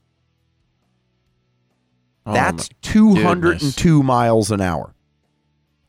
If that's true, now this wasn't this wasn't a record competition, so it, it can't be officially recorded as you know the FAI world recognized record. But if that's true, that is impressive because you remember the way we do the FAIs is it's the average of the two best runs, left to right and right to left. I haven't gotten confirmation that that's what actually happened yet, eh, or or whether this was a max speed. But the way George wrote it was 326 kPa, kph on an FAI course with an HK 5035 550 motor. Now that's a monster. Oh my goodness. I bet he doesn't have batteries left. No, Doesn't matter at that point. But though. dude, went yeah. over 200 miles an hour. that's the same stator size as your your X Nova, right? stator size on the X Nova is a 50 millimeter. I cannot disclose the stator height yet. It's all very secretive. Ooh. yeah. But anyway, uh super impressive regardless of whether it's an average or not. I mean, congratulations to both of these guys and everyone else that placed. That's fast. That's crazy. How fast did George go? Give that to me in in miles an hour. 233 is about 144 miles an hour. How fast do you have yours up to? Your goblin speed? Goblin speed, I think I've been up in the 230s. I've peaked in the 240s before. It's it you know, 230s, low 240s is probably about the limit of a typical sportsman type class heli, right? You know, JR Forza, Scott Gray went out there. Now, Scott Gray's not human. Uh, so any anyone that was flying the same model would have gotten like 10 mile an hour f- slower. But he went up last year in the sportsman class at IRCHA and put up a 142 or 144. Hmm. Yep. George is probably swapping out packs every every run. He's got like ten sets broken, and it's And One. and it only lasts that freaking Yeah, that one, one flight. yeah, those are yeah, because dude, he flew a 45 40 500 in his Forza. That's a monster motor. that's a that's a pack eater. Yeah. Oh, anyway, good job, guys. Keep it up. Man. That's all I got. How about you, Jesse? No news here. no compass news. I already brought up the Flybrow system. Get off my back, all Jeez, right? guys. no, nothing. Cool. Well, this week's news is brought to you by RC Heli Nation because if it's not real, we'll make it up.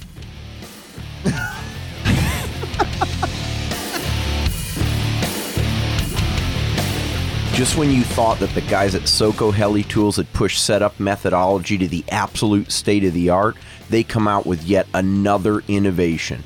In combination with their Soco Helical, which fits all sizes and all brands of helis, they've recently announced the Soco Heli Tools mobile app. This app greatly simplifies your setup by completely eliminating the need for a level working surface or main shaft. Available in stores soon for Android and Apple devices, this new mobile software will do everything that your original SOCO kit did, but with the added benefit of all measurements, calculations, and directions in one easy to use app. When you're ready to kick it up a notch with your heli setup, visit the SOCO team at www.soco-heli-tools.com and check it out. SOCO Heli Tools, next generation setup. So hey, get this. What? Uh, I'm, I am still. I, I'm, I'm in, I'm in bliss. I'm blown away. I am shocked, taken aback, enthralled. Uh, Justin, keep it going. Come on, help me out. Enamored of, Yes, blown away by, yes. Mesmerized. enthusiastic Very nice because job, Justin. of. because of that we we're back on Heli Freak. Oh, yeah. Yeah. That's and, and yes, people are like, wait, what? I think I saw no fewer than five individual posts that said, hell has frozen over. You know, like all, all those sorts of things, right? yep. Oh yeah. I would have expected to see pornography on Heli Freak before RC Heli Nation. That was That was favorite. one of them. That was my favorite, by the way. Yeah. Yes, yeah, I I can uh, I can agree. Yes. So uh, before everyone is just like, what in the how in the okay. So um, I have spent some time talking with Jim Graham. That is the new. I, I don't think he's the actual official owner, but he's the one kind of running all of Heli Freak now. RC Groups. Um, what's the other one? They got a big. Uh, Oh, um, damn it! It's a big planker fly. Flying Giants. Flying Giants. That's it. Yeah, Flying Giants. that guy. So they took over Heli Freak like we talked about, and I got um, you know, we talked on the phone, and he said, I said, you know, this here's the deal. This is our roots. This is where we all all of us started on Heli Freak. Um, you know, not just helping technically, but it's it's it's home for us. We'd like to be able to see if we can't work something out. And I got to tell you, what a stand up guy. He said, absolutely. You know, he's got the same. He's got the same mission that we do, which is just to have fun and bring the hobby together. You know, if you're if you're flying, then you're a part of the family. Period. And it, it was it it couldn't have gone any smoother and better. It was I mean, what a laid back just totally casual kind of guy where it's like, yeah, it just makes sense. He he just didn't kept even have to pull his arm either. No, like, he he's was like- on Yeah. board. Absolutely. It makes sense. There's no reason that RC Heli Nation and Heli Freak should not be, you know, should not be uh, in this hobby together. The bestest of friends. That's right. We're friends. So, um, you will. Here's how it's going to go down. For everyone's like, what? Okay, we are going to for for anyone that is has some activity going on our forum. I'm going to apologize up front. We are going to shut our forum down now.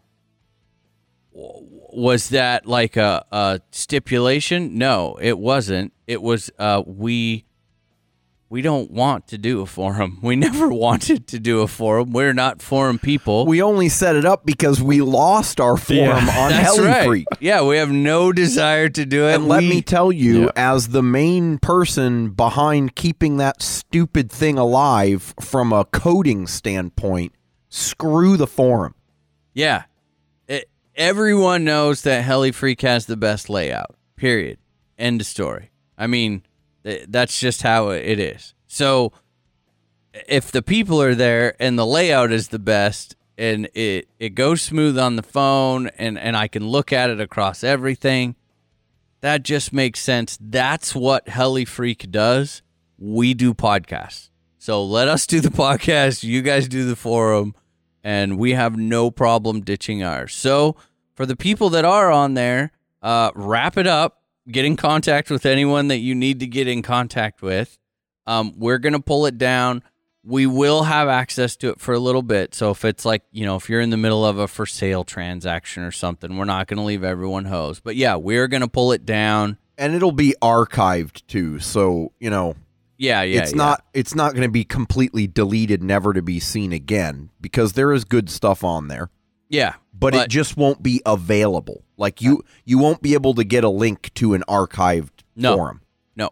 So, uh, Jim was just gracious enough to put us right up at the tippy top by like uh, uh, Finless Bob and Camp Hardcore. So we're back up there, right back up where we were originally. Here's the cool part. We get to be a part of the forum. We're gonna post uh, episodes in there, uh, giveaways, you're totally okay to put I can't believe I'm saying this. It's totally cool to put your citizen number and your signature. Wow. Awesome. Um and and yeah, we're to be not just in there, but we're to be all over Heli Freak. For those of you who don't do Heli Freak, we completely you got to you got to understand where we're coming from. This is still I think people kind of forget sometimes this is a hobby within a hobby for us. And the way that we can do this podcast the best that we can do it is to streamline everything. We are all about streamlining, maximum getting out for the minimum time putting in, and being able to have a forum that's laid out, done, keeps the maintenance down on our website, takes the work off of, you know, Larry who helps us with the website and it just makes everyone's life a lot easier. We're not going to abandon all the Facebook people. We still love chit chatting on Facebook. It's just it. I mean, Yeah, let let's. oh, I'm going to put it really clear. Nothing is going to change, except we won't have a forum on our website. We'll have it on HeliFreak. and I can That's tell it. you, Exactly. Our website is going to continue to be as active as it's always right. been. Come on, hang out with us in the chat box. All of our episodes, tech tips, all of that. Nothing's changing, but now we have a Heli Freak forum. That is it. it's kind of like a place to kick back and chat, just like we used to always do. I mean, we've been bouncing around between, uh, you know, we know that our forum sucked. It was a pain to load on mobile, it was slow, all of the wonderful things that go on with a crappy forum. So, uh, I think that it's going to work out a lot better because uh, people will be able to get a hold of us a lot easier and we'll be able to res- um, kind of keep organized with the replies a lot better. And I think overall, it's just going to give the listeners an opportunity to get involved a lot more um, with us. You know, uh, not just as RC Heli Nation, but with us individually. Like they'll know, you guys know where to find us. You know, and um, along that, that kind of goes along with that is we're going to be it's okay for us to be out on Heli Freak now, uh, browsing around. So you'll see me in the SAB forums. You'll see me in the V Control forums. You know, same thing with Jesse and Yep. and Justin. You know, I know that you've been quietly in the speed. you know, a little more selective with your replies, but it's like we can be us now the way that we Yep. should be. it And- is freeing. And Yes. and I'll be honest with you. I mean, one of the things I struggled with on our forums is because it's not Tapatalk capable. The only way I could really interact and keep up was to log on to a computer. And I, I mean, I'm sure there are a lot of people out there that are like this, but I don't use computers all that much. I live off of mobile devices. I mean, my iPhone 6 Plus, that is my home. It's like an extension of me. So Tapatalk's big. And now that I can use Tapatalk to log into our Heli Freak forums, damn, dude, I'll be busting out replies 24 7. Oh yeah. yeah. Yep. So that's kind of that's how that's how it went down. Um, there's there was really nothing else behind it. It was just like, hey, you know, we should uh, we should make this happen. Absolutely. Why aren't we? Well, we are. Let's do it. Let's go. Hammer down. Have fun. kind of bringing the hobby back together. So super excited. And that has, man, that just set the pace this week. Dude, I'm grinning ear to ear. It feels great. Now that I've owned two full sets of BK high voltage coilless servos, I can honestly say that these are the best full size cyclic servos I have owned to date. These things are crazy fast, with a speed of 0.049 seconds per 60 degrees, and plenty strong, with a torque rating of 295 inch ounces. Oh, and to top all this off, they're only 99 bucks a piece. So whether you're looking to replace an old set of worn out servos or outfitting that brand new heli, be sure to head over to bkservo.com.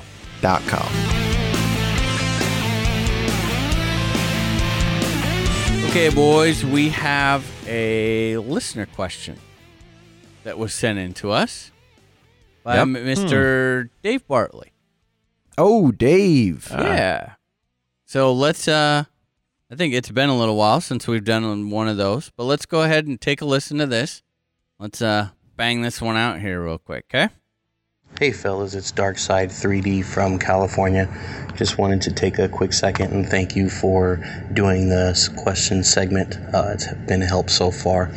My question is for all of you guys, as answers will probably differ one from another. But I wanted to know if you guys personally have a rule or um, anything in place for when you fly someone else's machines. Uh, if a crash were to happen, is it the responsibility of the pilot, or would it be the responsibility of the owner to replace any damaged parts? Um, obviously, things play in factor of if it's pilot error or if it's mechanical or anything like that. But uh, I just want to get your opinion on what you guys do personally, if it's a spoke, unspoken rule or if it's something that's established before you take control and fly. How does that work? Uh, it, I appreciate it. Thanks. Keep up the good work. Ah, yes. The infamous conversation. That's right. That awkward moment. no that- one wants to have this conversation. that never seems to come up until after a problem has occurred. yes. Yep. It's too late by that point. so, wow, who who wants to go first? Because I, I, I, Uh, we might actually have very different. We might not. I don't know. We haven't discussed this one. Yeah, it will be interesting to see what we all think. I I'll have get some, started. Yeah, okay. Because I have some very opinionated, like concrete. I don't differ on mine. Yeah, yeah, yeah. Okay. So, I you know, I think Dave, you pointed out in your question, it definitely depends on the situation, and I, I would I would agree with that. You you got to be able to know what happened, but generally speaking, for me personally, if I'm flying someone else's model and I dumb thumb that model, then I'm going to pay for it because that was my fault, right? Nothing happened with the model. The the person who owns the model was just sitting there watching me. He freely allowed me to fly the model either asked me do you want to fly this? or i asked him can i fly it? Either way if i dumb thumb it i'm paying for it and i'm to feel really bad about it too um I, I've I've talked to a couple of people who have done this before, and they're like, "Yeah, it was no big deal. I didn't feel too bad, but I did pay him for it." It's like, whoa, uh, I, I would feel bad either way. So that that's where I'm coming from if I dumb thumb it. If it's a mechanical failure, like I, I don't know, I mean, you know, you forgot to put a blade grip bolt in or you know, I I can't think what what else could we have, guys? Um Oh, geez, you got a belt snap. You got Belt a, Torque snap, gear yeah. strip. Torque- there you go. There you go. Exactly. shutdown. Gear stripping or um shutdown. you know, Shut shut, down. down. right, right, that sort of a thing. Yeah. Then, to me, that's a situation where your model was not working or or configured in tip top condition, and that was going to happen eventually anyway. Unfortunately, it happened while I was flying it, but I'm not paying you shit for that. That's on you. Boom. unless I'm flying it so aggressively that one could argue and substantiate the claim that I caused it to fail. You know, like if I'm just out there beating the piss out of it, which Yeah. you know for me will never happen. so so you know, if if if I'm flying and it's not a dumb thumb, you're paying Yeah, for if, it. if That's, Justin that's starts what it flying comes down to. That's Justin's rule. and he's beating the piss out of it, just ask him to land because he's out of control. Yeah, exactly. exactly. All right, Jesse, what's your take? And mine, mine's pretty similar because I really feel like the if I dumb thumb it, in my mind, that is you know solely my responsibility. It doesn't matter to me if you ask me to fly your heli, if you ask me to, hey, do you mind flying this real quick to tune it or maiden it or whatever. If it's me messing up at the sticks, it's it's pretty hard not to take responsibility for that. So I'm definitely gonna fork out the money and pay for any damages from a dumb thumb, whether I asked to fly it or someone else asked me to fly their model. Now I could differ a little bit with the mechanical failure issue. I man, this this is kind of a tough one because I would say first off, if you ask me to fly it and there's a mechanical failure, I'm not going to pay anything. You ask maybe you asked me to fly it to help you diagnose something that you thought was already wrong or you know, who knows. You asked me to fly your model and I agreed. Now, if I asked you to fly your helicopter and there was a mechanical failure, I th- I really think it would come down to what the failure was. Um but I still don't think I would pay any more than 50%. Well, okay, let me give you a scenario on that, Jesse. Uh, we were talking mechanicals, but it could be an electrical. What happens if the model that you're flying, the guy or gal, did not um, shoe goo or double sided tape or hot glue their servo connectors into their flybarless unit? And you lost a servo. The, the connector came out of the flybarless unit. I'm probably going to help you figure out what went wrong and then say you shouldn't do that again.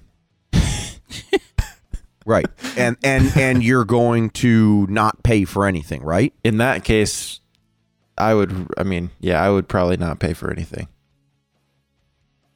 That would be yeah, it in something like that where it just comes, you know, pops right out. You didn't take the precaution to secure any of your wiring in um yeah, in in that situation. I yeah, and honestly, with the with the mechanical failure, that's a really tough one, and I, and it would be really nice to just draw a clear line and say, "Oh, you asked me to fly your helicopter. I'm not gonna pay you anything, even though I flew it so hard. I, I don't know, I you know broke something or boom struck or I don't, who knows." Well, yeah, see that's a different thing. If it's a flying skill induced failure, like a boom strike, that's a perfect one. Yeah. Mm-hmm. If you boom struck, if I boom struck someone's heli, I mean the first thing I would say is, you know, was I really doing something hard enough to justify a boom strike or do we have the wrong blades or head setup or dampers? Mm-hmm. but nonetheless if it's if it's a clean obvious boom strike and it's because i was throwing it around i'm going to help out Yeah, i really Yep. am because that you know that that is akin to a dumb thumb except it didn't hit the ground well at least initially yep. That's fair. Done? Now, yeah what about you nick Go ahead, Jesse. I, well, I Uh, was just gonna say, I, you know, I guess I try to typically avoid these types of situations because one, I don't ask a lot of people to fly their helicopter, and two, when I do, I don't absolutely beat the crap out of it to the point where I would go, okay, that was me. I clearly flew your helicopter too hard, and it either wasn't set up for that. You know, it was much harder than the owner flies it. yeah. And, you know, so I, I try to typically avoid that type of stuff where those lines maybe don't get as blurred. Oh now and you know that's another good point dude if a beginner comes to you and his heli is set up and tuned for beginner flying Yeah, I'm not gonna go. and you go and try to throw down, yeah, Yep. then to me that would be on you. Yep. I think that's a good rule. Um, okay, so for me, mechanical's pretty cut and dry. Um, if it breaks in the air, now I, I do agree with what you said, a pilot induced mechanical error. And I, I don't think it runs into this situation that much because most of the guys that fly hard enough can know what they can do. Um, I think if, as someone who is flying someone else's model, it is your responsibility to check the model. I'm not talking check it for every lo- every screw or every everything, but if I can, if I'm the type of pilot that I can do a tail slide and boom strike on command, I'm also capable enough to feel ahead and know what the damping feels like and to decide whether that's a good idea or not before I do it. Does that kind of make sense?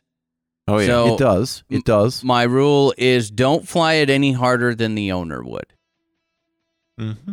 And any me- any mechanical failure that happens, um, you know, as long as I'm not exceeding how hard they would fly it, and for the record, I'm usually gonna peel it back big time, forty percent at least, minimum. You know, um, but if it's mechanical, I mean, that's, uh, dude, it was gonna be you, it was gonna be me. Period. It uh, it kind of, I mean, Yeah, it's like- that's that's that's just hey, you won the lottery. yeah, Congratulations. exactly. You just won the lottery. And we've Um, had that happen. Where oh, the dude, freaking yeah. tail boom fell Yeah, off that your d- 700. Absolutely. Yeah, so it's like there wasn't oh, really much damage, but it, or any, just the tail. No, tail but it boom, was- still. It should be if it's mechanical, it was going to fail Yeah. on the owner. Period. Exactly. I mean, on the next flight. So why may and, and generally speaking, it's only friends that are, you know, for the most part, it's usually only mm-hmm. friends that are letting each other fly. So why get into a sticky situation with a friendship when it was going to fail on you the next flight? You know what I mean? You you have to be prepared. Anytime you hand over your helicopter to someone else, I don't really care if you ask or they ask. You have to be okay with it coming back in a bag. You have to. Or say no. I mean, it's just as much your responsibility to say no as it is to Be you know, selective about the pilot. that That's you right. let fly your helicopter. Well, I'll finish that sentence a little bit differently. It's just as much your responsibility to say no as it is to know your model and know its limitations and inform the pilot of that. Yeah. You know what I mean? Yeah, you say if, okay, if you, here's if the, you've seen like if if I saw someone throwing down really hard and I knew I don't fly that way, my model's not tuned that way, it's running lower head speeds and bigger blades than they're used to. And if I really felt strongly about, you know what, I want this guy to fly my heli, then I would I would give him the disclaimer. I'd be like, "Hey, look, dude, I do smooth 3D. I don't smack. You're running 1600 RPM on 750s. You need to be careful." Yep. And then if they go up there and they smack it apart, They're- that's on them. Yep, they're paying.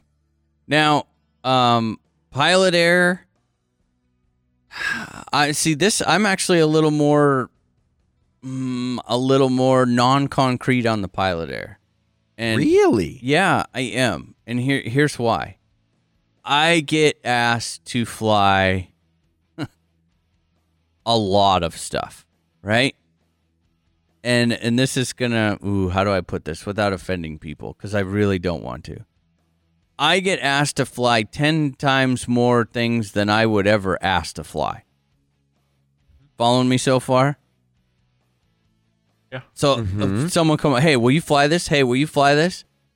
I have a hard time saying no because y- you know that they're just looking for help, right? Hey, hey, hey, can you, you know, will you fly this to let me know what you think about the tune? Yeah, oh, okay, all right, sure. I, but that doesn't, I want to help, but I don't want to really go out and fly everyone else's helicopter because as we all know, that is uh, taking that responsibility on. You automatically take a like you take it's it's like reserving a hotel room. When I put your model up into the air, I just now took my credit card and slid it through a machine that has reserved money off of it. It hasn't taken it out yet, but it's reserved. I don't really want to. You know what I mean? So It's a security deposit, it's dude. a security deposit that I it's like you you're kind of damned if you do damned if you don't because if you say no I don't feel comfortable you don't want to be a dick. I mean you want to help people right? But that's kind of hard to do so it's it's like I don't know. I feel like in that sort of a situation if you go out there and their model's just completely set up like way weird and you dumb thumb it because it doesn't do anything like what you think that it should do, I mean, I'm gonna, yeah, you're right. I'm gonna pay, but I'm gonna be super pissed Well, about paying. I guess one response to that would be the minute you pick the helicopter up off the ground, you're going to realize, oh, this doesn't feel like mine. And I'm probably not going to try throwing down with it. Yeah, and see, I think that's the key point, Jesse, because it, we're talking about being responsible. You've got to be responsible enough to know that if you pick that thing up and feel it out and you're not feeling it, you put it back down. Yeah, And I've been in that situation. I mean, I don't, I do not fly nearly as many people's helis as as at least you seem to be letting on to, Nick.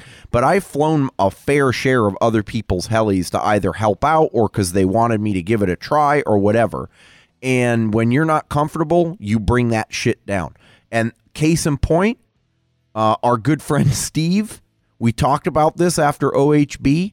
I picked up his N7 at OHB on Sunday or Saturday or whatever it was and did a couple of quick little things and I was like this is coming back down because it is so not what I am used to flying. Yeah. Doesn't mean it's bad but that wasn't because like that's what he's used to. I know, but that wasn't. He came up to you looking for help, like, "Hey, I don't know what's wrong No, with I this. Will understand, you yeah. please help me tune it?" Because now you're telling me, here's the deal: this is gonna fly like shit, and this is gonna make you feel really uncomfortable. But I really want you to do that, highly increasing the risk of you potentially dumb thumbing it.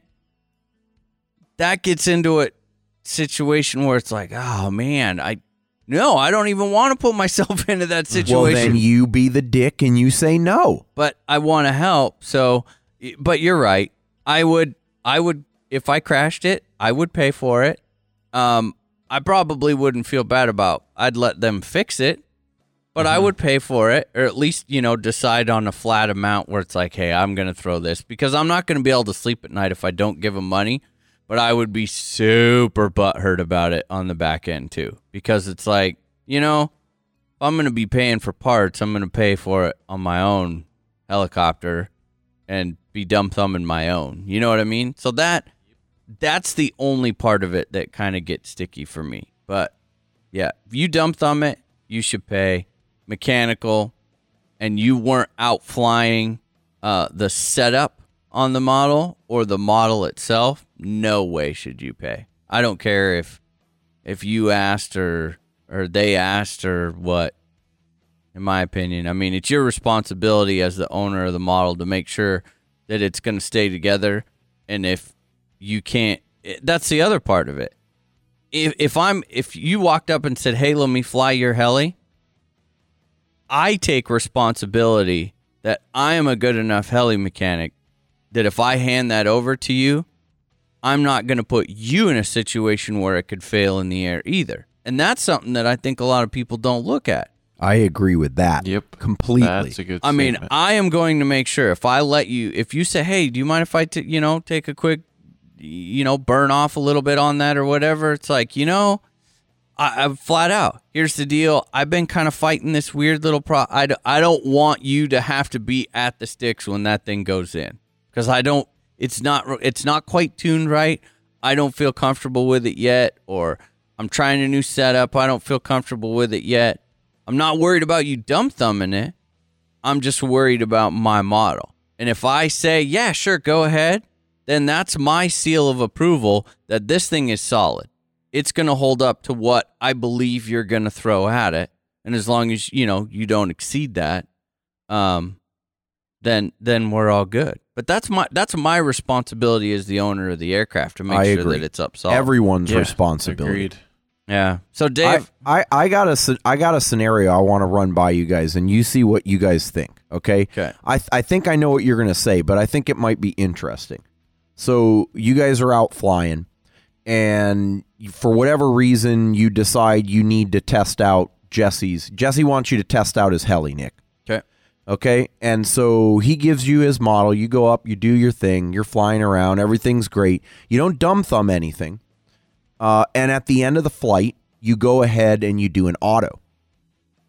And you're you're doing your thing, and the auto's not coming down all that great. Uh, it's not a complete disaster, but you figure I'm gonna go ahead and bail out of this.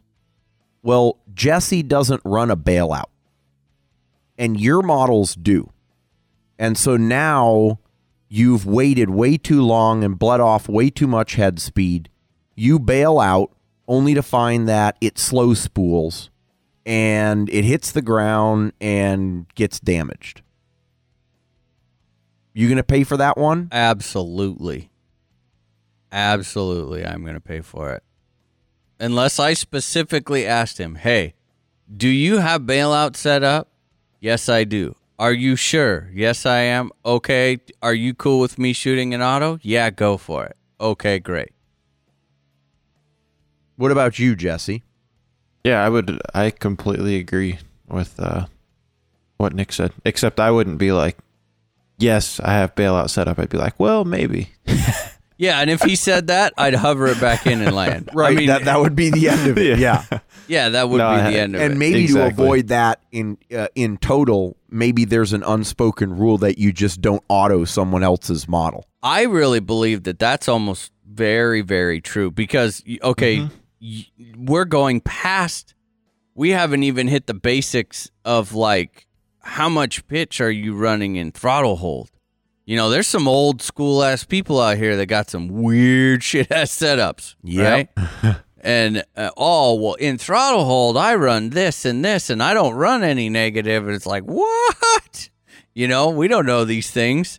So, yeah, never, never, never, unless you're very clear on the communication before you go to do it. Now, I if they I- say, yes, it has this, yes, it has that, and it doesn't, um, that's a little more circumstantial, but I wouldn't. I mean, I wouldn't even. We, we did it today. I was out flying the 570, laughing and giggling. And I was like, "Hey, get up here, take a pull on this. This is cool. I'm having fun. Here, you fly it."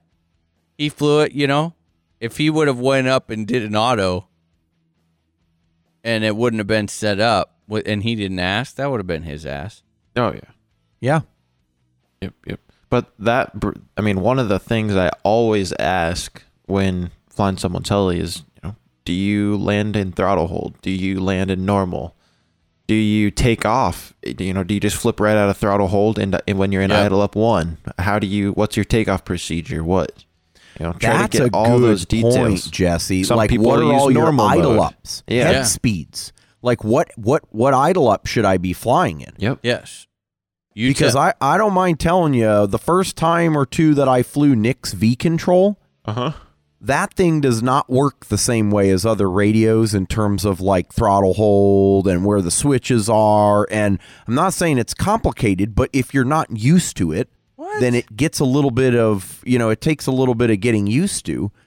Uh, and I, I mean, I could see someone getting up there and being nervous. They're flying someone else's model. It's a new setup, and they do something stupid and tip it over, or Okay, you know- hold on, hold on, hold on. Mine is set up perfectly normal with the only exception that you can't go there is no normal mode low stick. and I don't like that. It makes me It was very uncomfortable. it was very uncomfortable for me at Yeah. first, but now it's bad. But the the throttle hold switch and everything is all in the same spot. And the idle Right. switch is in the same spot. But I get what you're saying.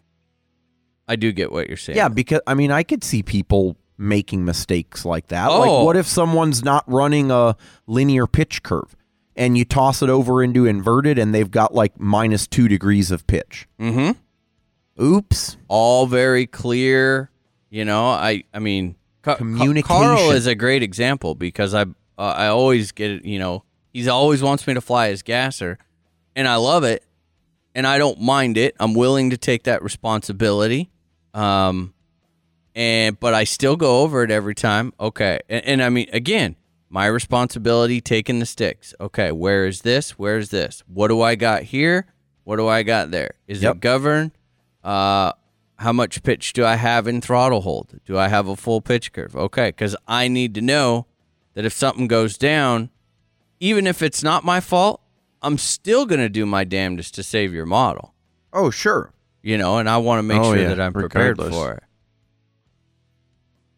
Yeah, it's, it's it's a sticky deal, um, but I don't know. I mean, You get- basically the the same thing is every time you go fly your heli, you should be prepared to pay for a crash. that's right. I mean, anytime you go out there with your own helicopter, you're potentially ready. You know, you're prepared Yeah. to pay for a crash. It should be the same thing when you go fly someone else's helicopter. Now, I, you know, before we close out on this, I will let you guys in on a little. This is an unspoken rule, and I'm sure you'll appreciate it once I get through it. Uh, this does not, this stuff that we're talking about here, like this, you know, it's it's not black or white. There's some gray area that doesn't apply in the world of multi rotors. If you, the pilot of a multi rotor, regardless of its ownership, crash it, then not only are you responsible for paying for it, but you're going to get your ass kicked by whoever actually watched you crash it because you have to be completely stupid to crash a multi rotor. okay? And if you crash a plane, it's never your fault. That's yes. There that's right. That's right. There you go. There you go. Um uh Nice. FPV racers accepted, of course, because those guys are actually pretty agile, right? yeah. But but the little let's pop it up into a hover and it takes off and lands on its own. Sorry guys, no sympathy. It is. It's it's all gray area. You just got to use common sense. But yeah, cool. Well, thanks, Good Dave, for topic. for Yeah, uh, asking that. It's you know we go over it every now and then, but sometimes um, it's a good little reminder to get those things out of the way and discuss um, before before you fly. That's the number one rule. Yep. Yes. So what else are we going to talk about? We're we don't really have anything. We had some stuff and it kind of fell through, but I feel like I'm kind of feeling like we're maybe we're not halfway through the season. Are we not? We are. But it it sure feels like it. And I kind of wanted to take a minute and have all of us think and discuss where are we at now that we're halfway through the season and are we where we wanted to be Yeah, that Have- I yeah, I think Good that's a reasonable topic you- to discuss. have you met your mid-season goals where are you failing miserably and where are you exceeding your mid-season goals at and if not if you're failing are you going to make an attempt to dig it back out or are, are you just saying this is not the year for It's that forsaken and we move on. right, exactly. Yeah. so I want to start with Jesse because you can't agree with all of us. I want to know what's, your, Nice. what's your what's Well, your gut say? What are you feeling? My gut is, as far as flying goes, in both with the proficiency program and just general, I don't know, improvement, advancement, um, flying, I am way behind. I have not been getting in. I think it's mostly due to the lack, basically just not being able to get out and fly enough. Just put the, fly the helicopter enough. So way behind in the flying category. I would say the only positive spin I could possibly think of for a positive note is I haven't crashed. I'm way ahead on the crash tally. That's if if we yeah. want, you know, That's worth that's worth If- being proud of. if we want to spin it into that note, I still do have a fair. I haven't been logging every single flight, but um, I still have a fair amount of flights in um, this year. It's not like I haven't flown at all, just not my normal amount um, with all the things going on. Life's kind of taken over and I'm trying to release the grip of the week to week tasks of life. So as I, you know, as we move forward into the summer, I really, really am hoping I'm not writing the season off. I'm not writing the summer off, and I'm not writing progression off.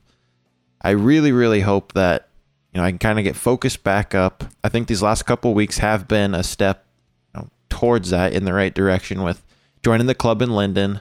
I've typically been getting out one night during the week and then one or two days on the weekend. And Mhm. so trying to get back into that routine and kicking back and having fun at the field, just I think Nick, you kind of said it really, really well today at the field is you know, when it comes down to it, we still fly these things to have fun. So every time you got to the field, forget about everything else. It doesn't matter if you know, maybe you aren't quite as good as you were six months, a year ago, whatever. Go out there, have fun. It's still a hobby, and you know, it's a way to blow off steam and kind of forget about the rest of life for a little bit. So I really hope in the coming months that I can kind of get focused back up and start progressing again. I'm definitely having fun, so there's no shortage of that. But it'd just be nice to see some of the progression come through again.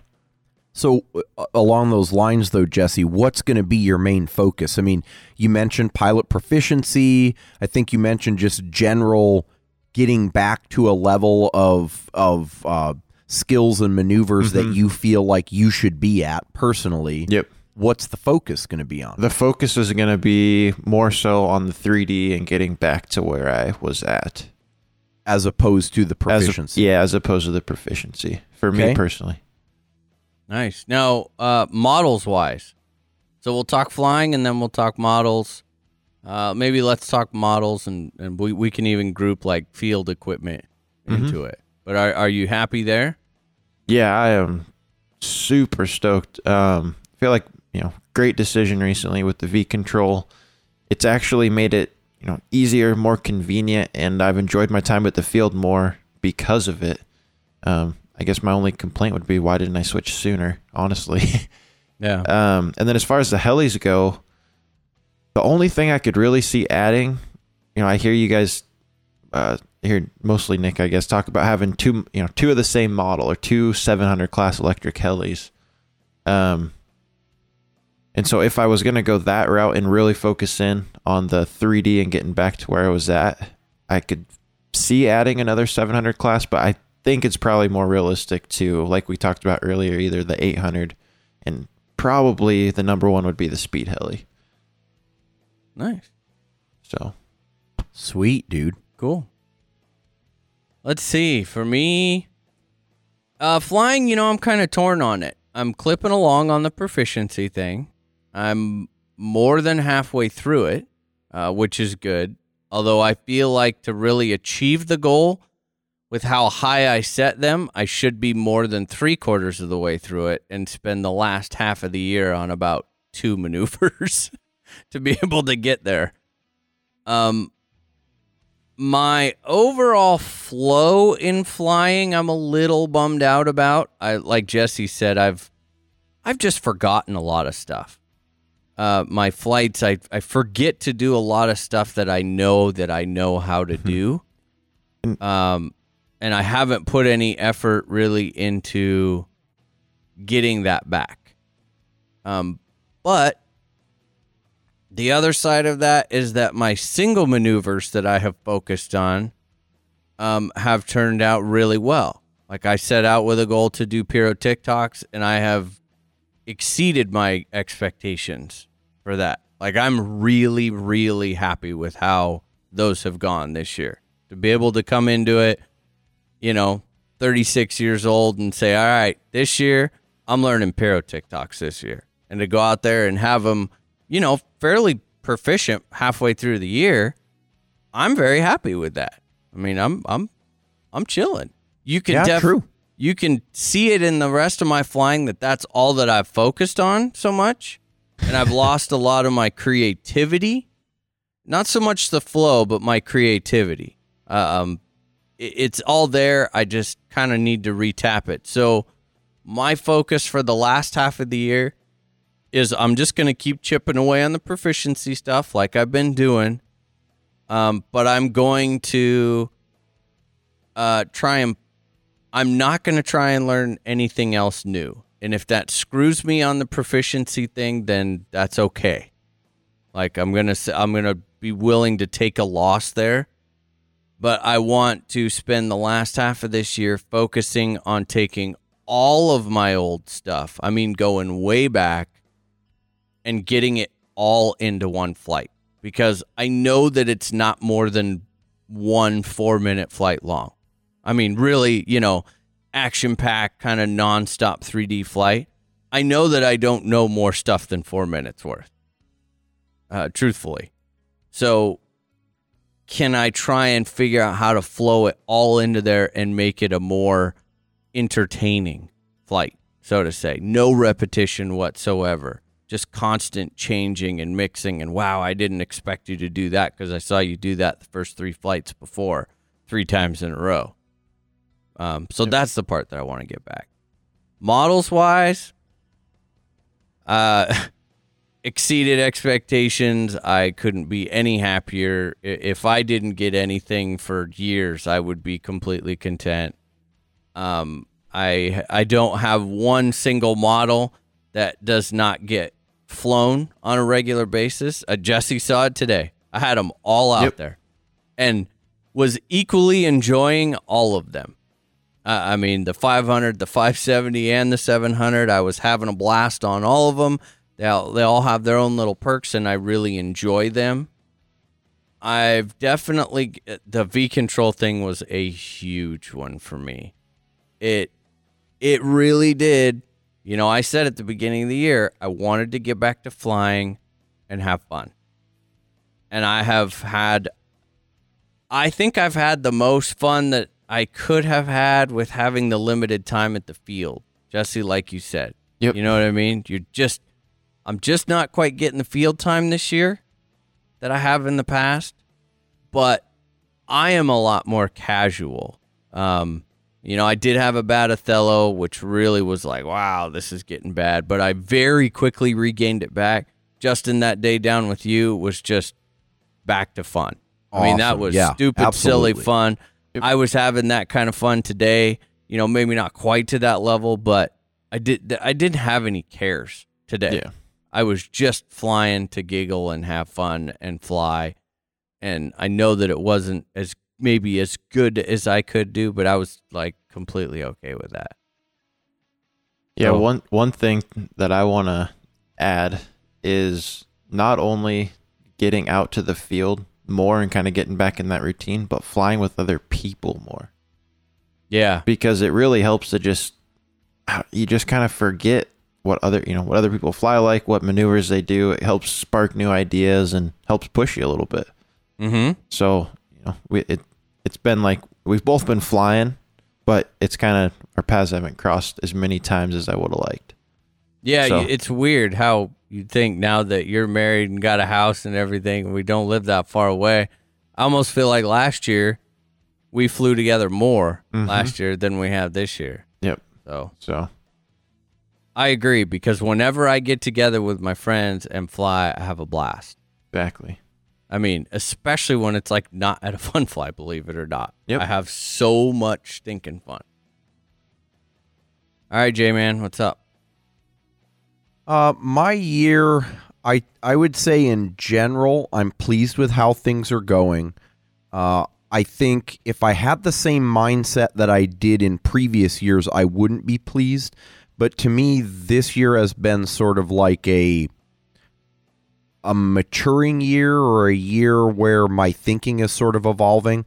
Last year, we focused a lot on flight count. And in hindsight, I think that actually took a lot away from my experience because we were competing over it and it was like, oh, got to get out and get the flights in. And it was almost robotic. It was like you just got to do it because you want that count to go up. Uh, I look at my flight count for this year, and if I were still in the same mindset, I would be devastated. But what I'm finding is I'm focusing more on quality of flights. And I would say in the flights that I've gotten this year, 3D and speed combined, I've probably accomplished overall more than I did in all the flights that I did last year. And we're only halfway through the season. So, uh, you know, in that regard, I'm I'm very happy. Um, I think for me on the 3D side, uh, I am definitely behind where I would like to have been on the pilot proficiency program. And as a result, in general, when I fly 3D to have fun, uh, I feel like I'm doing mostly what I usually do with a new thing thrown in here or there ever so often. And I found that I've gotten bored of my regular routine, which is why lately, when I do the 3D thing, kind of like uh, you were mentioning, Nick, I've been focusing on individual maneuvers. The last two times I've gone to the field, when I've flown my 3D helis, with the exception of a couple of flights, it has been full packs worth of autos, triple pyro flips. I mean, those are my 3D flights right now. And, uh, you know, I, I'm a little nervous that that is going to impact my overall flying, but I also committed to myself that I would get a couple of those key moves down, and I'm I am definitely going to.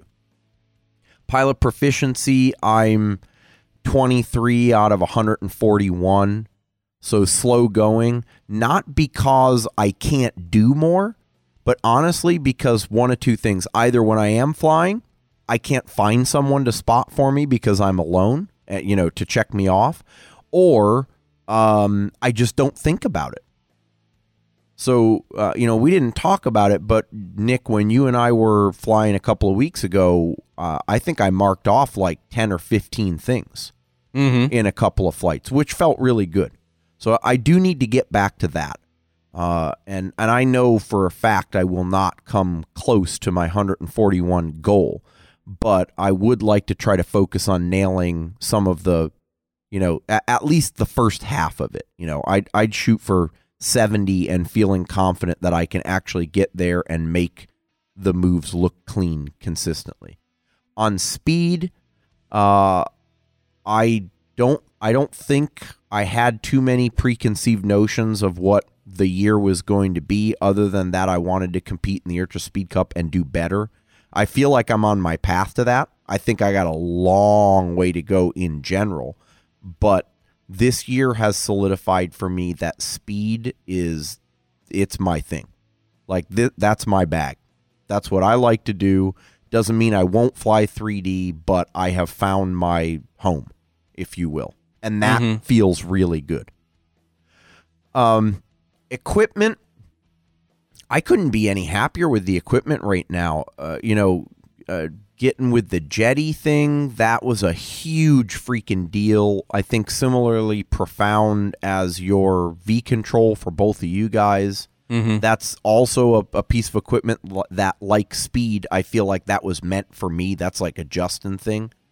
Uh, you know, power systems and servos and flybarless systems haven't haven't changed. Um, I've been flying the same stuff there for a couple of years, so uh, I I still like where I'm at there. On helis, I bounce back and forth a lot. I, I like the 380, and it is going to stay permanently. That's that's a a definite fact.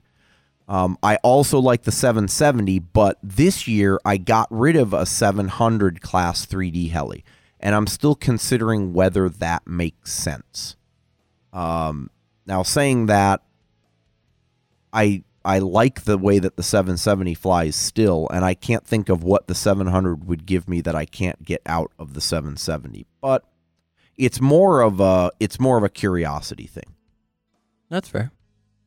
Uh, I I don't really think there are any other helis that I would want seriously. Well, except for the TDR two. TDR two, I'm on the list. Not going to happen this year though. Awesome. Nice. Well, cheers to the midpoint and let's hammer through. I'm not Yep. giving up. I got way. goals. I got goals. Well, we better blow this pop stand. Let's uh oh, you know, I did want to make a mention before we get out of here. Uh do not forget that you can register for our fun fly. You can pre-register on RC Flight Deck. You can get the whole links off of that off our forum. we will have it. we're gonna have we'll have it posted up in Heli Freak. That's so weird to say that. Um, and also don't forget that pre-registering for that gets you entered to win a Spartan VX1E. So thanks again, uh, Bert over at BK Designs for helping us with that. And guys, get pre-registered, get entered to win. Incredible odds uh, on that, like anything. We've got the store. We are stocked up on stuff um, hats, shirts, hoodies, the whole deal. Uh, so get in there. Tech tips, we're still adding up tech tips. That's growing. And if you have events for the whole last half of the year, please email those to Ken. He'll get them put up on the calendar and they will all automatically update on your phone if you set it up that way. Justin, what's going on with our fun fly besides the pre registration? Besides the pre registration, uh, like we've been mentioning, September 17th through the 20th. Um, also, uh, in terms of pre registration, go and get signed up for Sean's 3D trials. Okay. That's Going right. to be held on Friday at our Fun Fly. There's still a few slots left. Uh, that's that's going to be a really awesome event. And if you're not into that level of competition, then certainly start thinking through which competitions at our Fun Fly you'd like to do. We're going to do the bottle knock and the 60 second hover. We're going to do some auto competitions. We're going to have our own uh, RCHN Speed Cup. Uh, And I, I don't have pre registration options up there for that. The thought had crossed my mind that it could be useful to have you guys actually register for those competitions on RC Flight Deck so that we've got a list of people printed. Um, uh, haven't done it yet. Still not sure whether that makes sense. But if you're interested or you've got questions, shoot us a line. We'll get you hooked up. Um, what else? Construction light flying at night and the night fly competition. Oh yeah. Yeah. Show up ready to fly at night because we're going to do it again and it's going to be awesome. Right.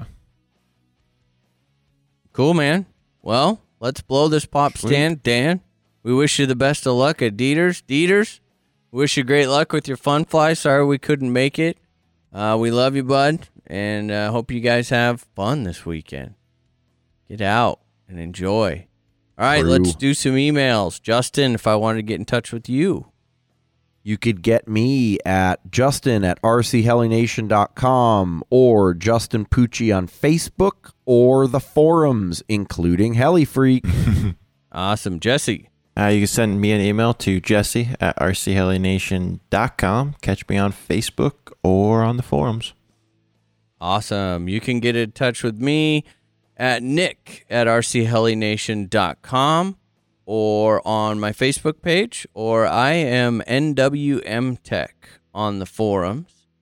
Uh, if you had questions for citizen registration or the store stuff, that is all Ken or events.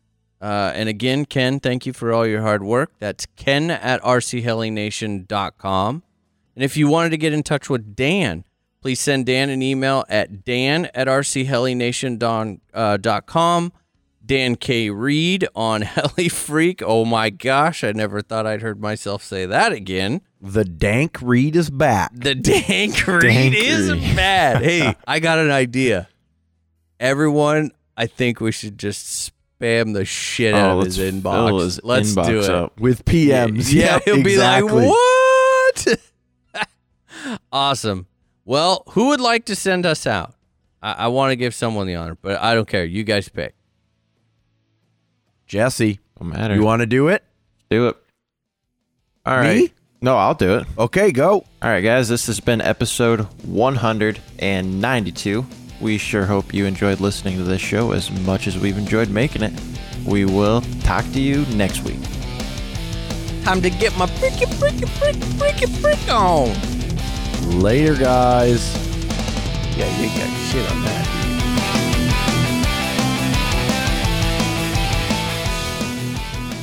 This has been a production of RC Heli Nation LLC and is brought to you by Soco Heli Tools, Progressive RC, Revolectrix USA, Lower Heli, BK Servos, and Spartan Flybarless Systems.